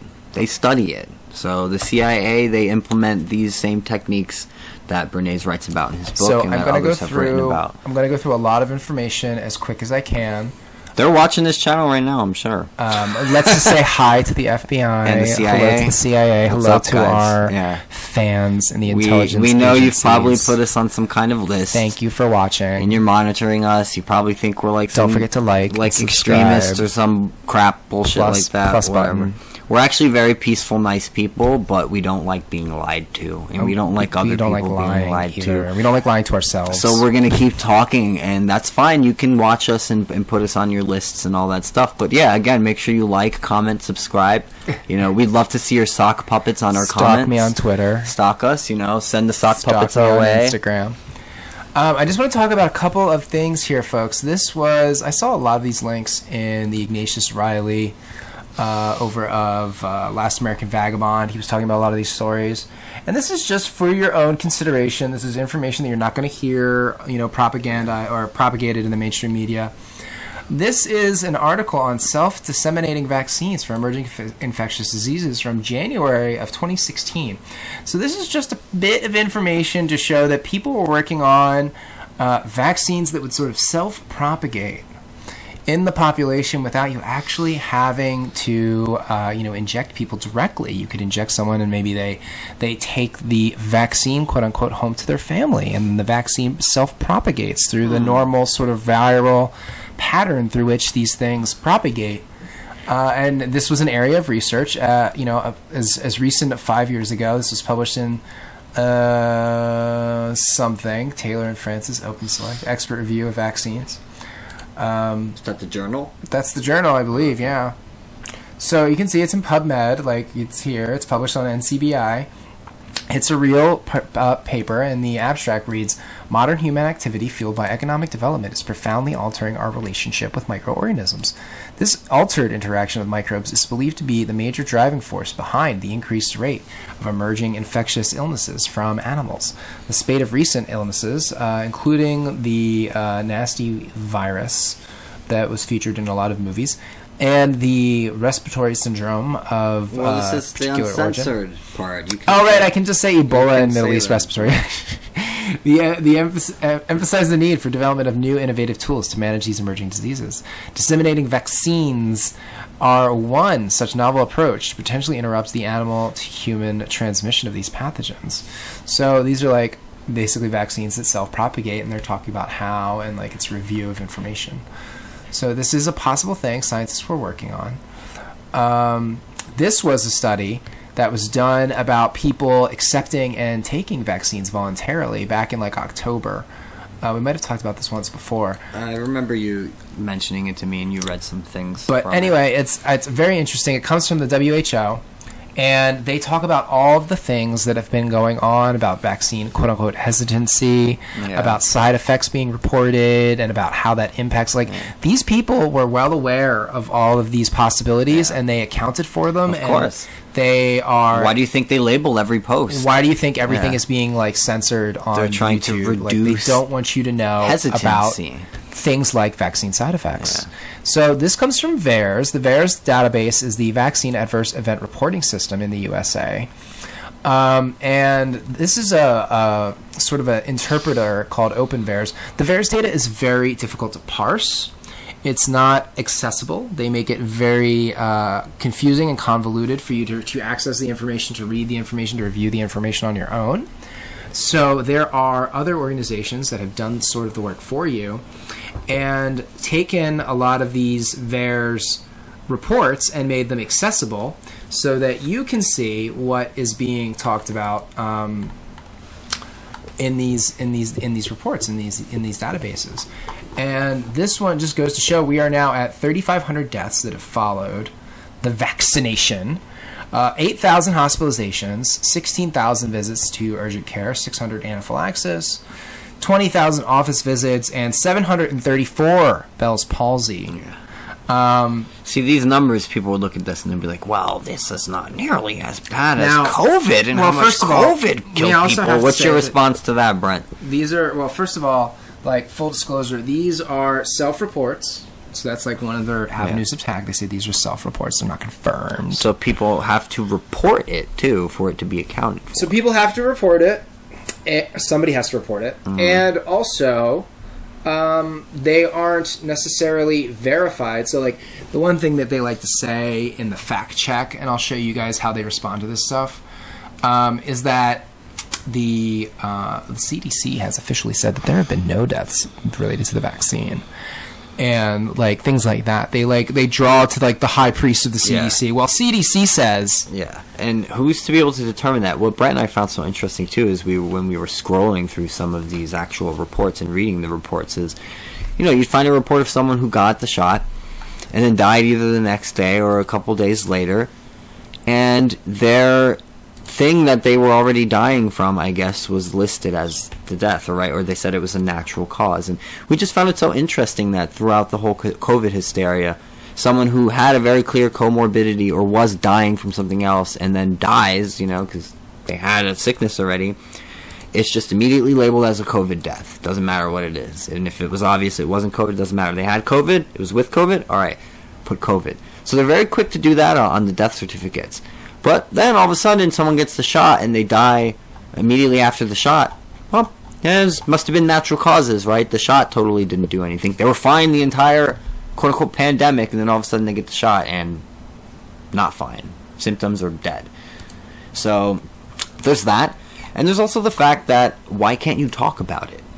Why can't you discuss the numbers on VAERS and at least point out the fact that statistically there is an increase in vaccine deaths from last year. And since they started rolling out these new shots, which are experimental, you know, the mRNA stuff a lot of people's been talking about have been talking about the fact that this is not like a normal vaccine in the way people understand what a vaccine is. And maybe you want to go into some of that too brent because you're better with the sort of the science jargon and breaking that stuff down but Well, so if we want to talk about what these shots are, the mRNA vaccines are a experimental new technology based upon using these uh, artificially constructed vectors. A vector is basically a package um, that allows transport of the mRNA, which is the, the messenger RNA. It's like a blueprint for a protein that has to be filtered through or programmed into a ribosome, which is a cellular machine. It's a natural part of your cell structure that makes proteins.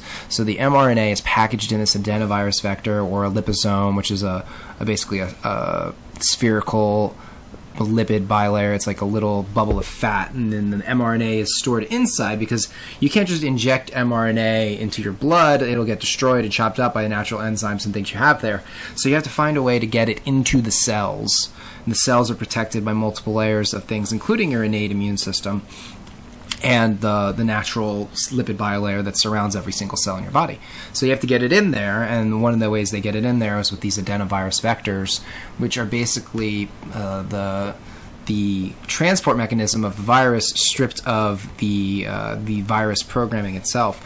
But we'll get into it and show that the this transport mechanism can actually cause many many viral like symptoms and I can explain why too. But I just wanted to go through some of these cases uh, from VAERS. And again, we see 300 or 3,544 deaths. 3000 3,500. You said 30. 3,544 right now.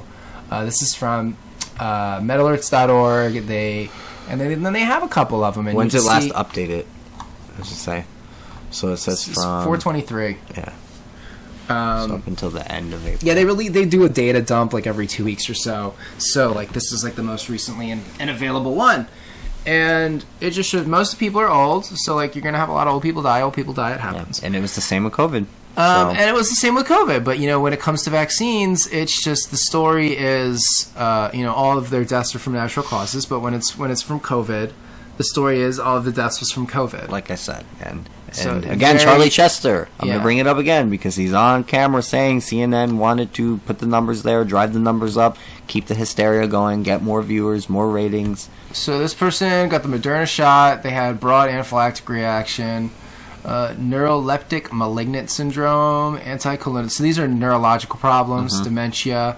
You know, dementia. Maybe she had that before. You know, a non-infectious encephalitis. Encephalitis is like inflammation of the of the brain stem of the brain tissue. Um, delirium, dehydration. So this this blood sugar problems. This particular person died, and they Yes. they got what the Moderna shot. Yeah. But these are all deaths, I think. This one got Pfizer, died. Um, pre existing conditions include uh, type 2 diabetes, dementia, iron deficiency, uh, osteoporosis, anxiety. Uh, they were on a bunch of drugs Yeah. and they were administered with no Yeah. adverse reaction. And then resident passed away uh, two hours later. It's the same day. It says write up uh, vaccine administered with no immediate adverse reaction at 11:29 a.m. Vaccine screening questions were completed and resident was not feeling sick and temperature was 98 degrees Fahrenheit. But then at approximately 1:30 p.m. the resident passed away. So Just a coincidence, folks. and what, what is it? What is the death label there? Is it a natural cause death? That they just- Probably. yeah. So it's like they're just so sure it's not the shot at all, and you can't say that the shot killed anyone at all. You're not allowed to question that. You're not allowed to to at least inquire into whether or not that was possible. When there are plenty of cases like this where Two hours later. there's a clear Dead. correlation, you know. Same day, next day, a couple days later. This is another one. Senior Person's Living fine, gets Administration shot, not gets. Moderna, died a few hours later. Uh, and even the person that submitted the VAERS report said that they don't think that they're related. Um, treating hospital did not acknowledge it, but she wanted to report anyway. Um, 74-year-old male awoke. Uh, when was it? Got the shot. When did he get the shot? Who knows? Vaccinated on 12-16. Died four days later. Awoke and found dead. Yeah. Granted, and your dude was what seventy four, so you know like seventy four year old people the die all of the time. death? Uh, it doesn't say. Doesn't say. Yeah. But another resident in long term care died. This person had respiratory stress, uh, anaphylactic reaction, neurological symptoms, blood sugar issues. Dead. Within And 24 hours of receiving the vaccine. Again, and stress. just to make that point again, the, these are the people who report this to VAERS, or the I guess the nurses or doctors who are choosing to Family report it. There's a lot of people who have symptoms and stuff that simply don't report. You know, This and it's it's the same thing with say uh, Got the shot on the 19th, dead four days later on the 23rd. Massive heart attack. Yeah, and it, uh, well, I want to make the point that it's, it's similar to, with like you know rape cases, people who've been victims of rape and stuff. There's, you know, only a small percentage of those people who actually report their cases. So it's similar with the VAERS data, and it's like there. I'm sure there's a lot more people who got the shot and had adverse reactions or, you know, permanent things perhaps even happened to them neurologically that they didn't didn't report.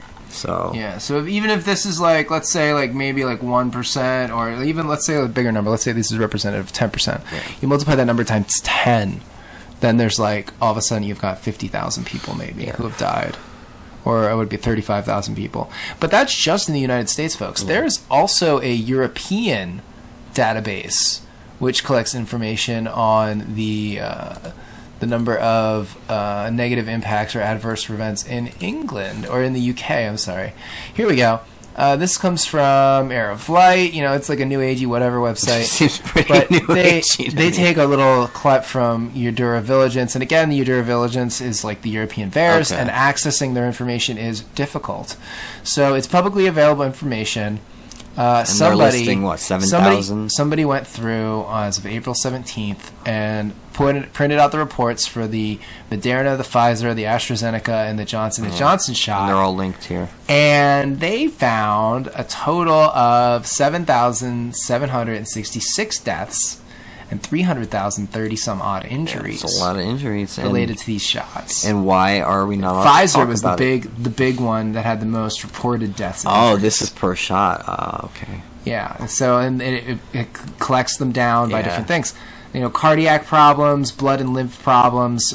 So there's a lot of like ear, uh, endocrine problems, eye problems, gastrointestinal, um, metabolic, uh, pregnancy issues. Yeah, it's it's it's skin problems. it's more widespread and more prevalent than they clearly want us to know. and they're not talking And about it. not allowed to talk about it, and that's our main point that we're trying to make. talk about this. Is all medical. This is all medical, medical misinformation. And look, according we're, to we're YouTube not Google. trying to hystericize people. We're not trying to freak people out. We're not trying to say. We're just trying to let you be have afraid. informed consent. we're trying to let you know like these effects do exist. These these stories are real. It is happening. They they want to portray the shot as if it is one hundred percent Safe safe and effective. and that there's no risk at all. And we think Just not true. there's something wrong with that. You should be able to talk about if there is risk, and your your medical professionals who are giving you this advice about getting the shot, they should know about this data, and they should also be fully informing you of the risks that you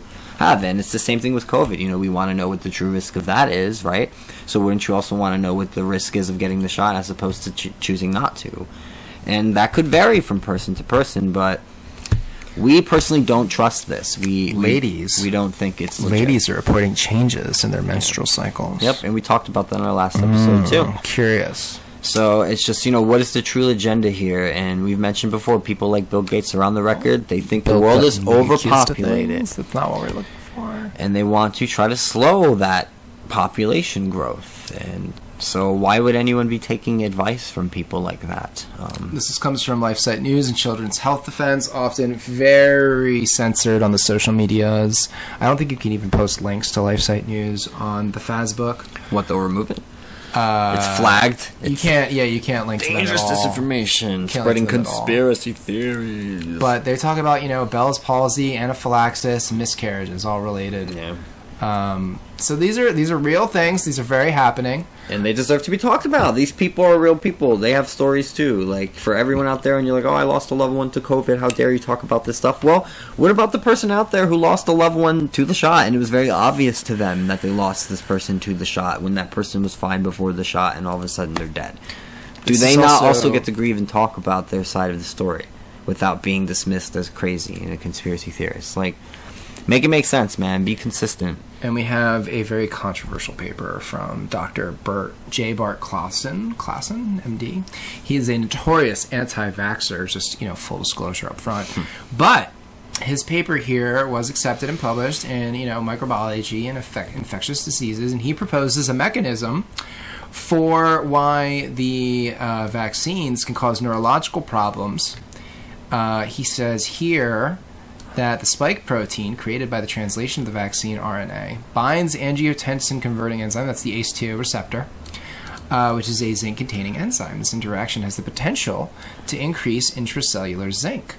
Uh, zinc ions, have been- so if there's too much zinc in your system, it can cause transformation of a protein to its pathological prion conformation, and that's not good, folks. Yeah, you might have to break down some of that jargon for. So prions people. are basically infectious proteins. They're proteins that stop doing what they're supposed to be doing, and they go and jack other proteins and make them into these sort of viral things that do other bad damage. So it's it's a protein that stops doing what it's supposed to be doing, and then it goes other and like grabs another protein and sort of recruits it. So it's kind of like the people at these these riots and rallies. They like go and grab these kids and like make them doing something bad that they're not supposed to be doing. Very much similar, and like this is a proposed mechanism for understanding how that can happen and cause uh, can cause p- potential symptoms in people who get the mRNA vaccine. Um, so this was like very decried, you know, because he had uh, he has a weak materials and methods section. Um, and you know he's he's a notorious anti-vaxxer. You know you look up Bart Classen, read about him. Yeah, but the point is there are studies out there that are But- demonstrating risks. But also, like, you know, call him an And it's being anti-vaxxer, call him what you want. He received his medical degree from the University of Baltimore in Maryland in 1988, uh, his MBA from Columbia in 1992, and obtained a medical license in October of 1997. Um, best known for, you know, vaccine research and stuff, and experiments done on mice, but You know, like it just goes to show he's got he's a credentialed Yeah. researcher. He's they, a doctor they say in the trust field. the experts until it's an expert, you know, who happens to disagree with what is being pushed right now, and then they get blackballed. They get called all sorts of nasty things, and it doesn't matter how how you know how much credentials they have or how good their scientific scientific background is. You start resisting this new party line about the lockdowns, about COVID, and questioning the safety of the shots and all of that stuff. It's just it's no longer permitted. It's it's being Yes, PolitiFact here, you know, PolitiFact's associated with the Clintons uh, and Facebook. They give him a pants on fire rating. So- That's like a freaking badge of honor It's at kind of an point. endorsement. Um, and this was an interesting paper I wanted to draw some attention to. Uh, in experimental biology, SARS CoV 2 spike protein alone may cause lung damage. Using a newly developed mi- mouse model, researchers found that exposure to the SARS CoV 2 spike protein alone was enough to induce COVID 19 like symptoms, including severe inflammation of the lungs. So, this paper, this experiment, shows that the getting the shot could theoretically, in the same fa- same way that it hurts these transgenic mice. Now, granted, mice and human models are different, but nevertheless, it's worth. It shows that there should be further investigation. Uh, if the spike protein is causing lung injury, and we are causing these people to generate these proteins through these transgenic shots, which aren't exactly vaccines, a traditional vaccine, folks. Uh, traditional vaccines generally they inject either an antigen which is a part of a bacteria or part of a virus that has been purified into your system along with a chemical adjuvant which is a chemical that's included in the shot so that it will trigger your immune system to be like hey the stuff we're flooding you with is bad. Generate antibodies to it problem is adjuvants can cause a lot of autoimmune issues and this is a very understudied area of research because it sort of takes the uh, takes the wind out of the sails of the pro-vax uh, pharmaceutical industry because it says hey you know we have a rash of autoimmune in, uh, problems and neurological problems in young children uh, what could possibly be causing it? Oh, it can't be the vaccines. So they don't research it because they make this misbegotten assumption that all vaccines are always good always, and that you know even in combination, even giving children dozens and dozens of vaccines before they hit the age of six or even two. Uh, they just presume that there can be no bad from that whatsoever, and that if kids die or they develop neurological or autoimmune problems as a result, that's just their genetics. You know, that's just that was going to happen anyway. It has nothing to do with the vaccines. And either that's extreme hubris or like deliberate lies. deliberate lies and malevolence. Or both. Or both. And it's probably a mixture of both. You know, there's the scientists just suffering from hubris and they just they don't want to question the bigger establishment of big pharma.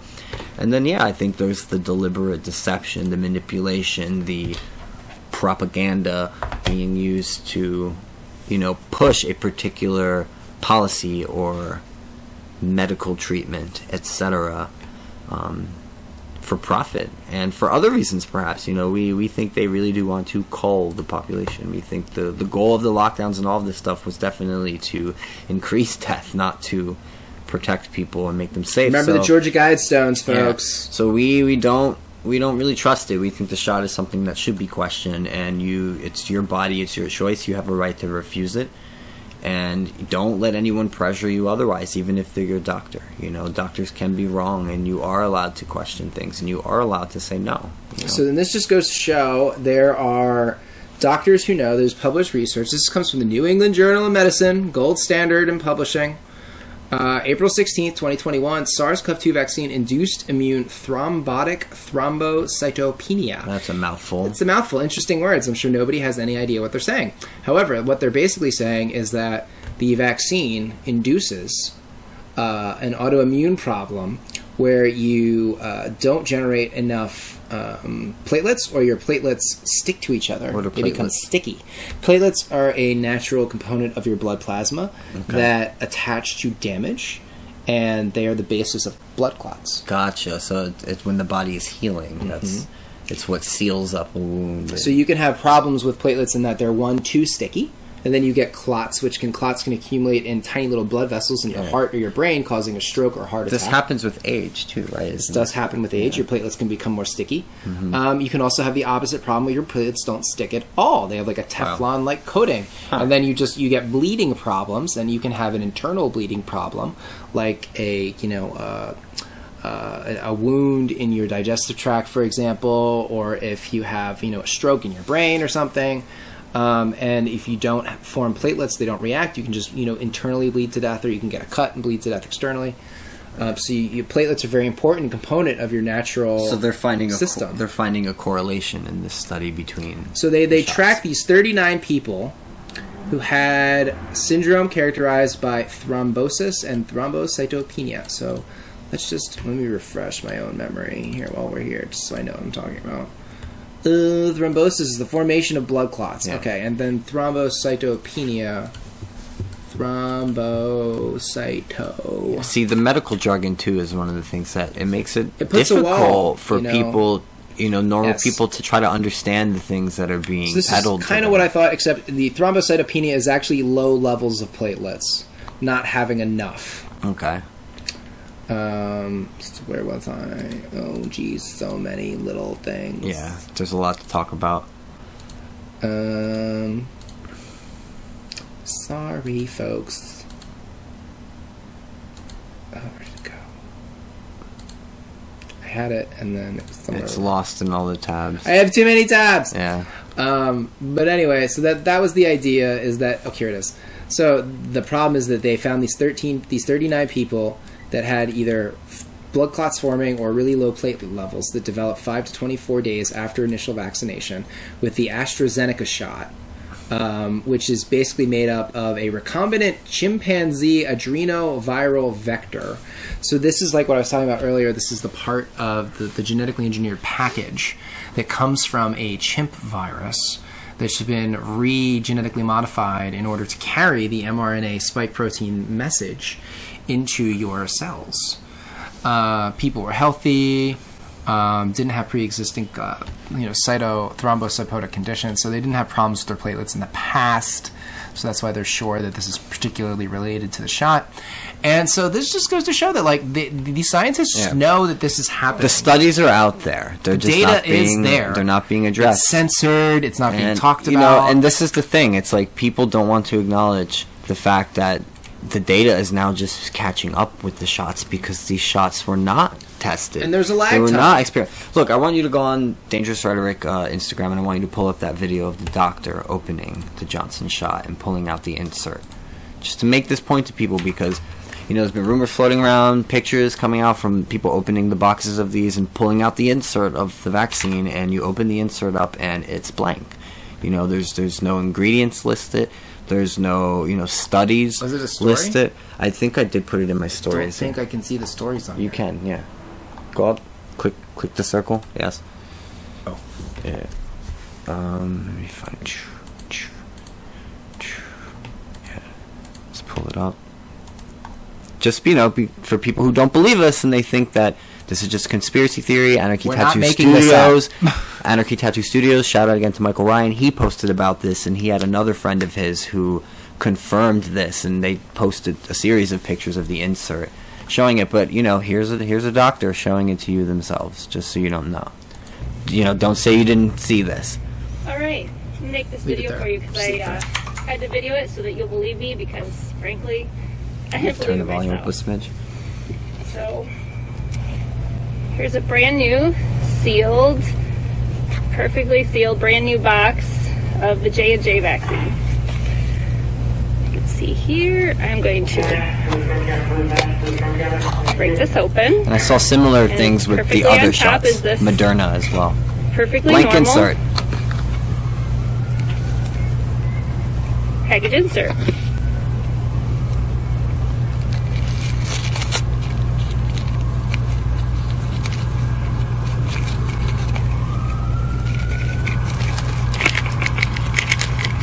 There's a lot of safety and efficacy data. In fact, all of the normal information that we would She's find in a package insert, like the uh, ingredients, that would all be found right here in this package insert.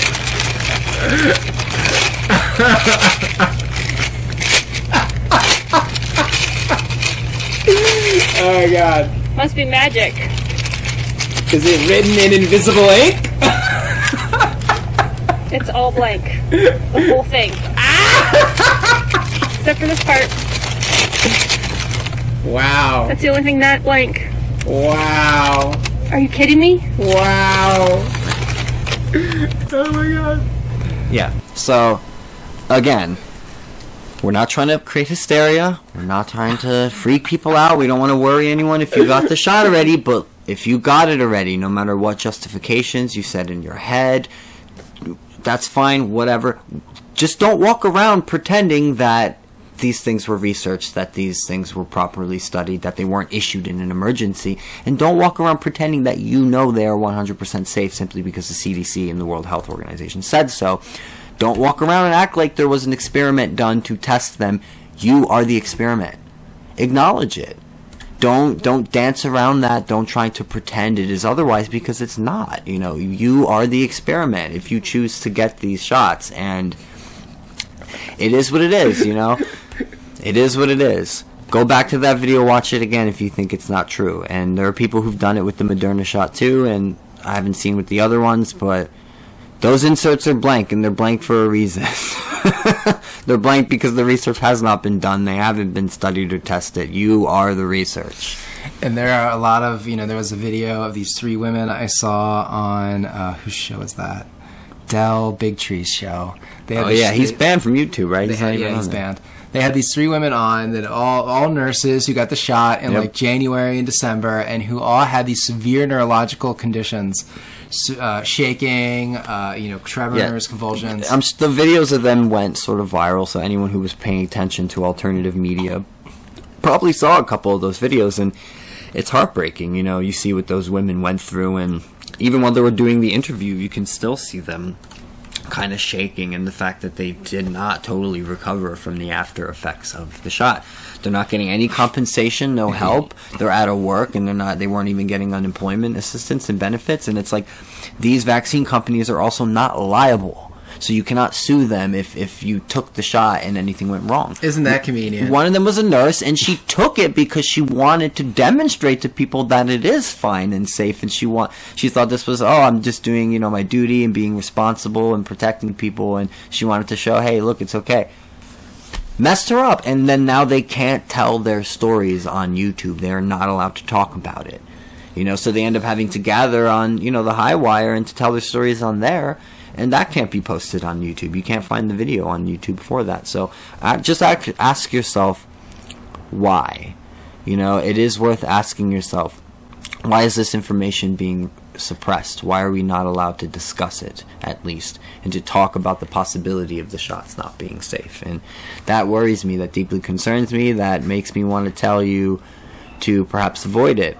But we can't say that either on YouTube. We can't say maybe you should try other Don't ways. get the shot, don't get the You shot, know, don't get the to shot, build don't get the your, shot. To build your immune system, to exer- you know, exercise, Take get vitamin D, take sunlight, vitamin take C. vitamin D, take vitamin C in therapeutic doses Eat a healthy diet. eat a healthy diet as much as you can be active you know you're not allowed to give that advice to people No. and say hey this is an censored. alternative to the shot you can't say that. Can't say that. if you say it's medical misinformation an immune system is a conspiracy theory now so make of that what you will but i think we Uh, should I wrap should- it up here. we should wrap it up Just yeah this last story.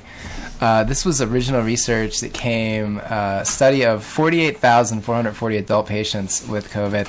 And gee whiz, physical inactivity is associated with a higher risk of severe Yeah. disease. Imagine that. Yeah, and the fact that they needed to do a study to tell people that exercising and being more active is better for your health and will improve your immune system and help you fight off any sickness, including COVID, should have been obvious. It should have been advice that was given from the very beginning to people. And what did they tell people to do instead? They told them to stay inside. Stay home. They told them to lock Stay themselves inside. into their homes, to not get sunlight, to not do physical activities, to close down all gyms. How many people died as a result of that, and why are we not allowed to talk about it and ask those questions? So, again, Thanks for watching, Thanks for watching. This is dangerous rhetoric. We appreciate you know, we appreciate all the subscribers. We appreciate the comments, and the Instagram page is growing rather quickly, so that's really awesome. And This was a long show, so You we can follow me on Twitter Yeah. at CYRE2067. I just made a new Dangerous Rhetoric uh, Twitter, which is, I think it's at Dangerous Rhetor1 or something. Let's see if I can find it. You'll just link it, link it in the description. Yes, yeah. but anyway, folks, I'm not really on Twitter. You find me on Instagram at Dan Delafay and find the Dangerous Rhetoric Instagram at Welcome to Medical Rhetoric. Misinformation. So we hope you watched this extra segment um, of stuff that we couldn't put on YouTube, and we appreciate the people who went over to the website and took that extra time out of their day to to listen to us talk. You know, we hope it was educational. We hope it made you think. We hope it made you laugh. And thanks for watching. All right, take care. We love you. Bye bye.